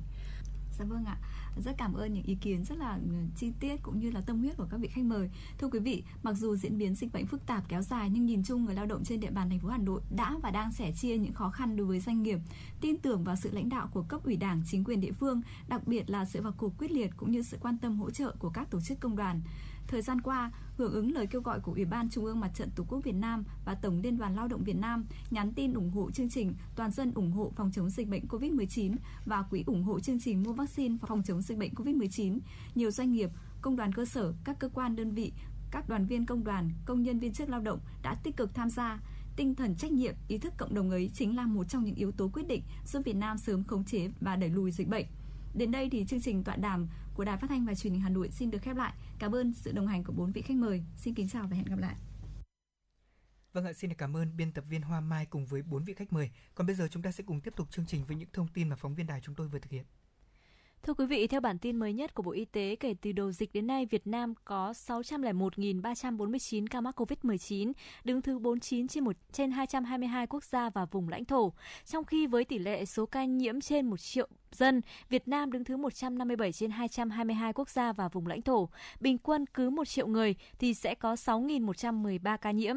Đợt dịch thứ tư từ ngày 27 tháng 4 đến năm 2021 đến nay thì số ca nhiễm mới ghi nhận trong nước là 596.980 ca, trong đó có 360.688 bệnh nhân đã được công bố khỏi bệnh.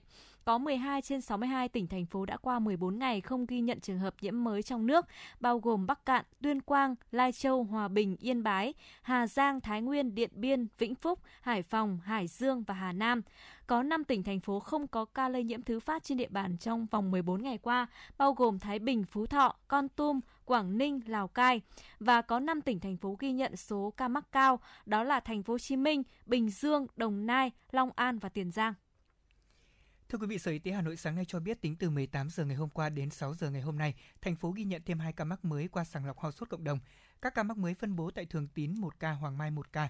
Cộng dồn số mắc tại Hà Nội trong đợt dịch thứ tư này từ ngày 27 tháng 4 là 3.762 ca, trong đó số mắc ghi nhận ngoài cộng đồng là 1.593 ca, số mắc là đối tượng đã được cách ly là 2.619 ca. Trong ngày hôm qua, Hà Nội đã triển khai tiêm vaccine COVID-19 đợt 9, 10, 11, 12, 13, 14 tại 31 đơn vị. Kết quả thực hiện đã tiêm được 411.452 mũi tiêm. Cộng dồn tới 19 giờ ngày hôm qua, toàn thành phố đã triển khai 14 đợt tiêm với 3.906.597 mũi tiêm, sử dụng 3.538.826 liều vaccine trên tổng số là 4.591.476 liều vaccine được cấp, đạt tiến độ 77,1%. Tối hôm qua, Ủy ban nhân dân quận Hoàn Kiếm đã có quyết định về việc dỡ bỏ khu vực cách ly y tế tại địa bàn dân cư ngõ 105 Vọng Hà và một phần ngõ 117 Vọng Hà, phường Trương Dương, quận Hoàn Kiếm, Hà Nội kể từ 0 giờ ngày hôm nay. Trước đó thì ngày 30 tháng 7, từ khi xuất hiện ca F0 đầu tiên tại phường Trương Dương, quận Hoàn Kiếm đã quyết định phong tỏa và cách ly y tế toàn phường với gần 23.000 người đã gần 25 ngày qua, tính từ ngày 18 tháng 8 đến nay, trên địa bàn phường Trương Dương không phát sinh thêm ca F0 nào trong cộng đồng. Ngày hôm qua thì ổ dịch từng ghi nhận nhiều ca bệnh COVID-19 tại phường Giáp Bát, quận Hoàng Mai cũng đã được gỡ phong tỏa khu vực ổ dịch ngõ 24 Kim Đồng và một số ngõ ngách lân cận thuộc địa bàn phường Giáp Bát, quận Hoàng Mai có hơn 1.900 nhân khẩu đã bị phong tỏa từ ngày 25 tháng 8. Sau nhiều lần lấy mẫu xét nghiệm, 53 người trong khu vực có kết quả dương tính với SARS-CoV-2 liên quan đến các lái xe luồng xanh trở về từ thành phố Hồ Chí Minh. Sau khi gỡ phong tỏa khu vực này, Ủy ban nhân dân quận Hoàng Mai tiếp tục đề nghị các hộ dân sinh sống tại ngõ 24 Kim Đồng ngõ 897 đường Giải Phóng, ngõ 6 Kim Đồng, ngách 1 ngõ 4 Kim Đồng, đường Giáp Bát, dãy lẻ số từ 231 đến 315, dãy chẵn từ số 194 đến 286, bao gồm 184 hộ, đường dọc sông Xét từ đầu cầu Kim Đồng đến cầu Xét, đường Trương Định từ số 2 đến số 12 bao gồm 14 hộ phải tiếp tục thực hiện các biện pháp giám sát và phòng chống dịch theo đúng quy định. Ngày hôm qua, quận Đống Đa đã có quyết định điều chỉnh vùng cách ly y tế để phòng chống dịch bệnh COVID-19 đối với hai phường Văn Trương, Văn Miếu. Theo đó, thì quận sẽ tiếp tục thực hiện cách ly y tế tại hai khu vực thuộc phường Văn Miếu gồm toàn bộ tập thể 16B Ngô Tất Tố và từ số nhà 27 đến số nhà 31 phố Ngô Tất Tố với 60 hộ gia đình, 155 nhân khẩu. Thời gian áp dụng từ 18 giờ ngày 11 tháng 9 đến 18 giờ ngày 19 tháng 9. Toàn bộ tập thể 20D Trần Quý Cáp và ngách 1 ngõ 62 phố Trần Quý Cáp số nhà 18 ngõ 62 phố Trần Quý Cáp gồm 63 hộ gia đình, 148 nhân khẩu. Thời gian áp dụng từ 18 giờ ngày 11 tháng 9 đến 18 giờ ngày 19 tháng 9. Tại phường Văn Trương cũng sẽ tiếp tục thực hiện cách ly y tế tại hai khu vực từ số nhà 35 đến số nhà 77, từ số nhà 90 đến số nhà 126, ngõ 88 phố Trần Quý Cáp, gồm 83 hộ gia đình, 340 nhân khẩu. Thời gian áp dụng từ 18 giờ ngày 11 tháng 9 đến 18 giờ ngày 24 tháng 9 khu vực kết thúc cách ly y tế duy trì thực hiện các biện pháp giãn cách xã hội theo chỉ thị số 16 của Thủ tướng Chính phủ và chỉ thị số 20 ngày 3 tháng 9 của Chủ tịch Ủy ban dân thành phố Hà Nội. Việc phong tỏa cách ly ổ dịch này được thực hiện từ chiều ngày 21 tháng 8 với hơn 21.000 người trên địa bàn hai phường. Thời gian cách ly y tế dự kiến đến ngày 4 tháng 9. Tuy nhiên đến ngày 3 tháng 9 thì quận Đống Đa quyết định kéo dài thời gian cách ly y tế thêm 7 ngày đối với hai phường này. Tối hôm qua, ông Nguyễn Đình Hoa, Chủ tịch ubnd huyện Trương Mỹ, Hà Nội cho biết, liên quan đến 5 ca F0 là người cùng một nhà vừa được mới phát hiện tại thôn Tân Mỹ, xã Thụy Hương, huyện đã đưa qua các trường hợp này đi điều trị tại viện truy vết cách ly tập trung 40 trường hợp F1 và cách ly tại nhà 78 trường hợp F2, phong tỏa toàn bộ xã. Ông Nguyễn Đình Hoa cho biết thêm, huyện đã cử cán bộ lãnh đạo xuống địa bàn Thụy Hương để ba cùng để chỉ đạo phối hợp với các lực lượng công an, quân đội, dân quân tự vệ thành lập nhiều chốt kiểm soát vòng trong, bảo vệ mạnh mẽ vòng ngoài, đảm bảo không có một người dân nào trong vùng đi ra khỏi địa bàn. Bên cạnh đó, huyện khẩn trương lấy mẫu xét nghiệm COVID-19 cho khoảng 9.000 người dân trên địa bàn toàn xã. Ông Nguyễn Đình Hoa nhấn mạnh, cả hai vợ chồng Nguyễn Văn Thờ và Nguyễn Thị Hát tuy là F0 nhưng không tuân thủ các quy định phòng chống dịch của huyện, đã sử dụng giấy đi chợ trái quy định để ra khỏi địa bàn đến chợ Đại Từ Hoàng Mai, gây lây nhiễm tiếp cho ba người trong gia đình, gồm hai người con và chị dâu huyện đã ban hành quyết định thành lập khu vực cách ly y tế để phòng chống dịch COVID-19 tại xã Thụy Hương để quản lý 2.136 hộ với 9.375 nhân khẩu. Huyện cũng đã thành lập Sở Chỉ huy Tiền Phương của huyện trực tiếp chỉ đạo các công tác phòng chống dịch của xã Thụy Hương do một Phó Chủ tịch Ủy ban nhân dân huyện làm chỉ huy trưởng cùng với 10 thành viên. Thưa quý vị, là một trong 9 ngành nghề xuất khẩu tỷ đô của Việt Nam trong những tháng đầu năm, dệt may được kỳ vọng sẽ bứt tốc và cán đích xuất khẩu 39 tỷ đô la Mỹ trong năm nay. Thế nhưng dịch bệnh COVID-19 bùng phát đã khiến các nhà máy sản xuất buộc phải đóng cửa. Trong khi đó, tỷ lệ tiêm vaccine cho lao động dệt may còn hạn chế, không ít doanh nghiệp trong ngành đang đứng trước nguy cơ mất đơn hàng. Thưa quý vị, Tổng công ty Đường sắt Việt Nam cho biết, doanh thu vận tải trong tháng 8 năm 2021 của Tổng công ty thấp kỷ lục do ảnh hưởng của đại dịch COVID-19. Cụ thể, sản lượng vận tải hành khách chỉ hơn 8.640 lượt hành khách trên tàu, đạt 24,8% kế hoạch, bằng 6,5% so với cùng kỳ năm 2020.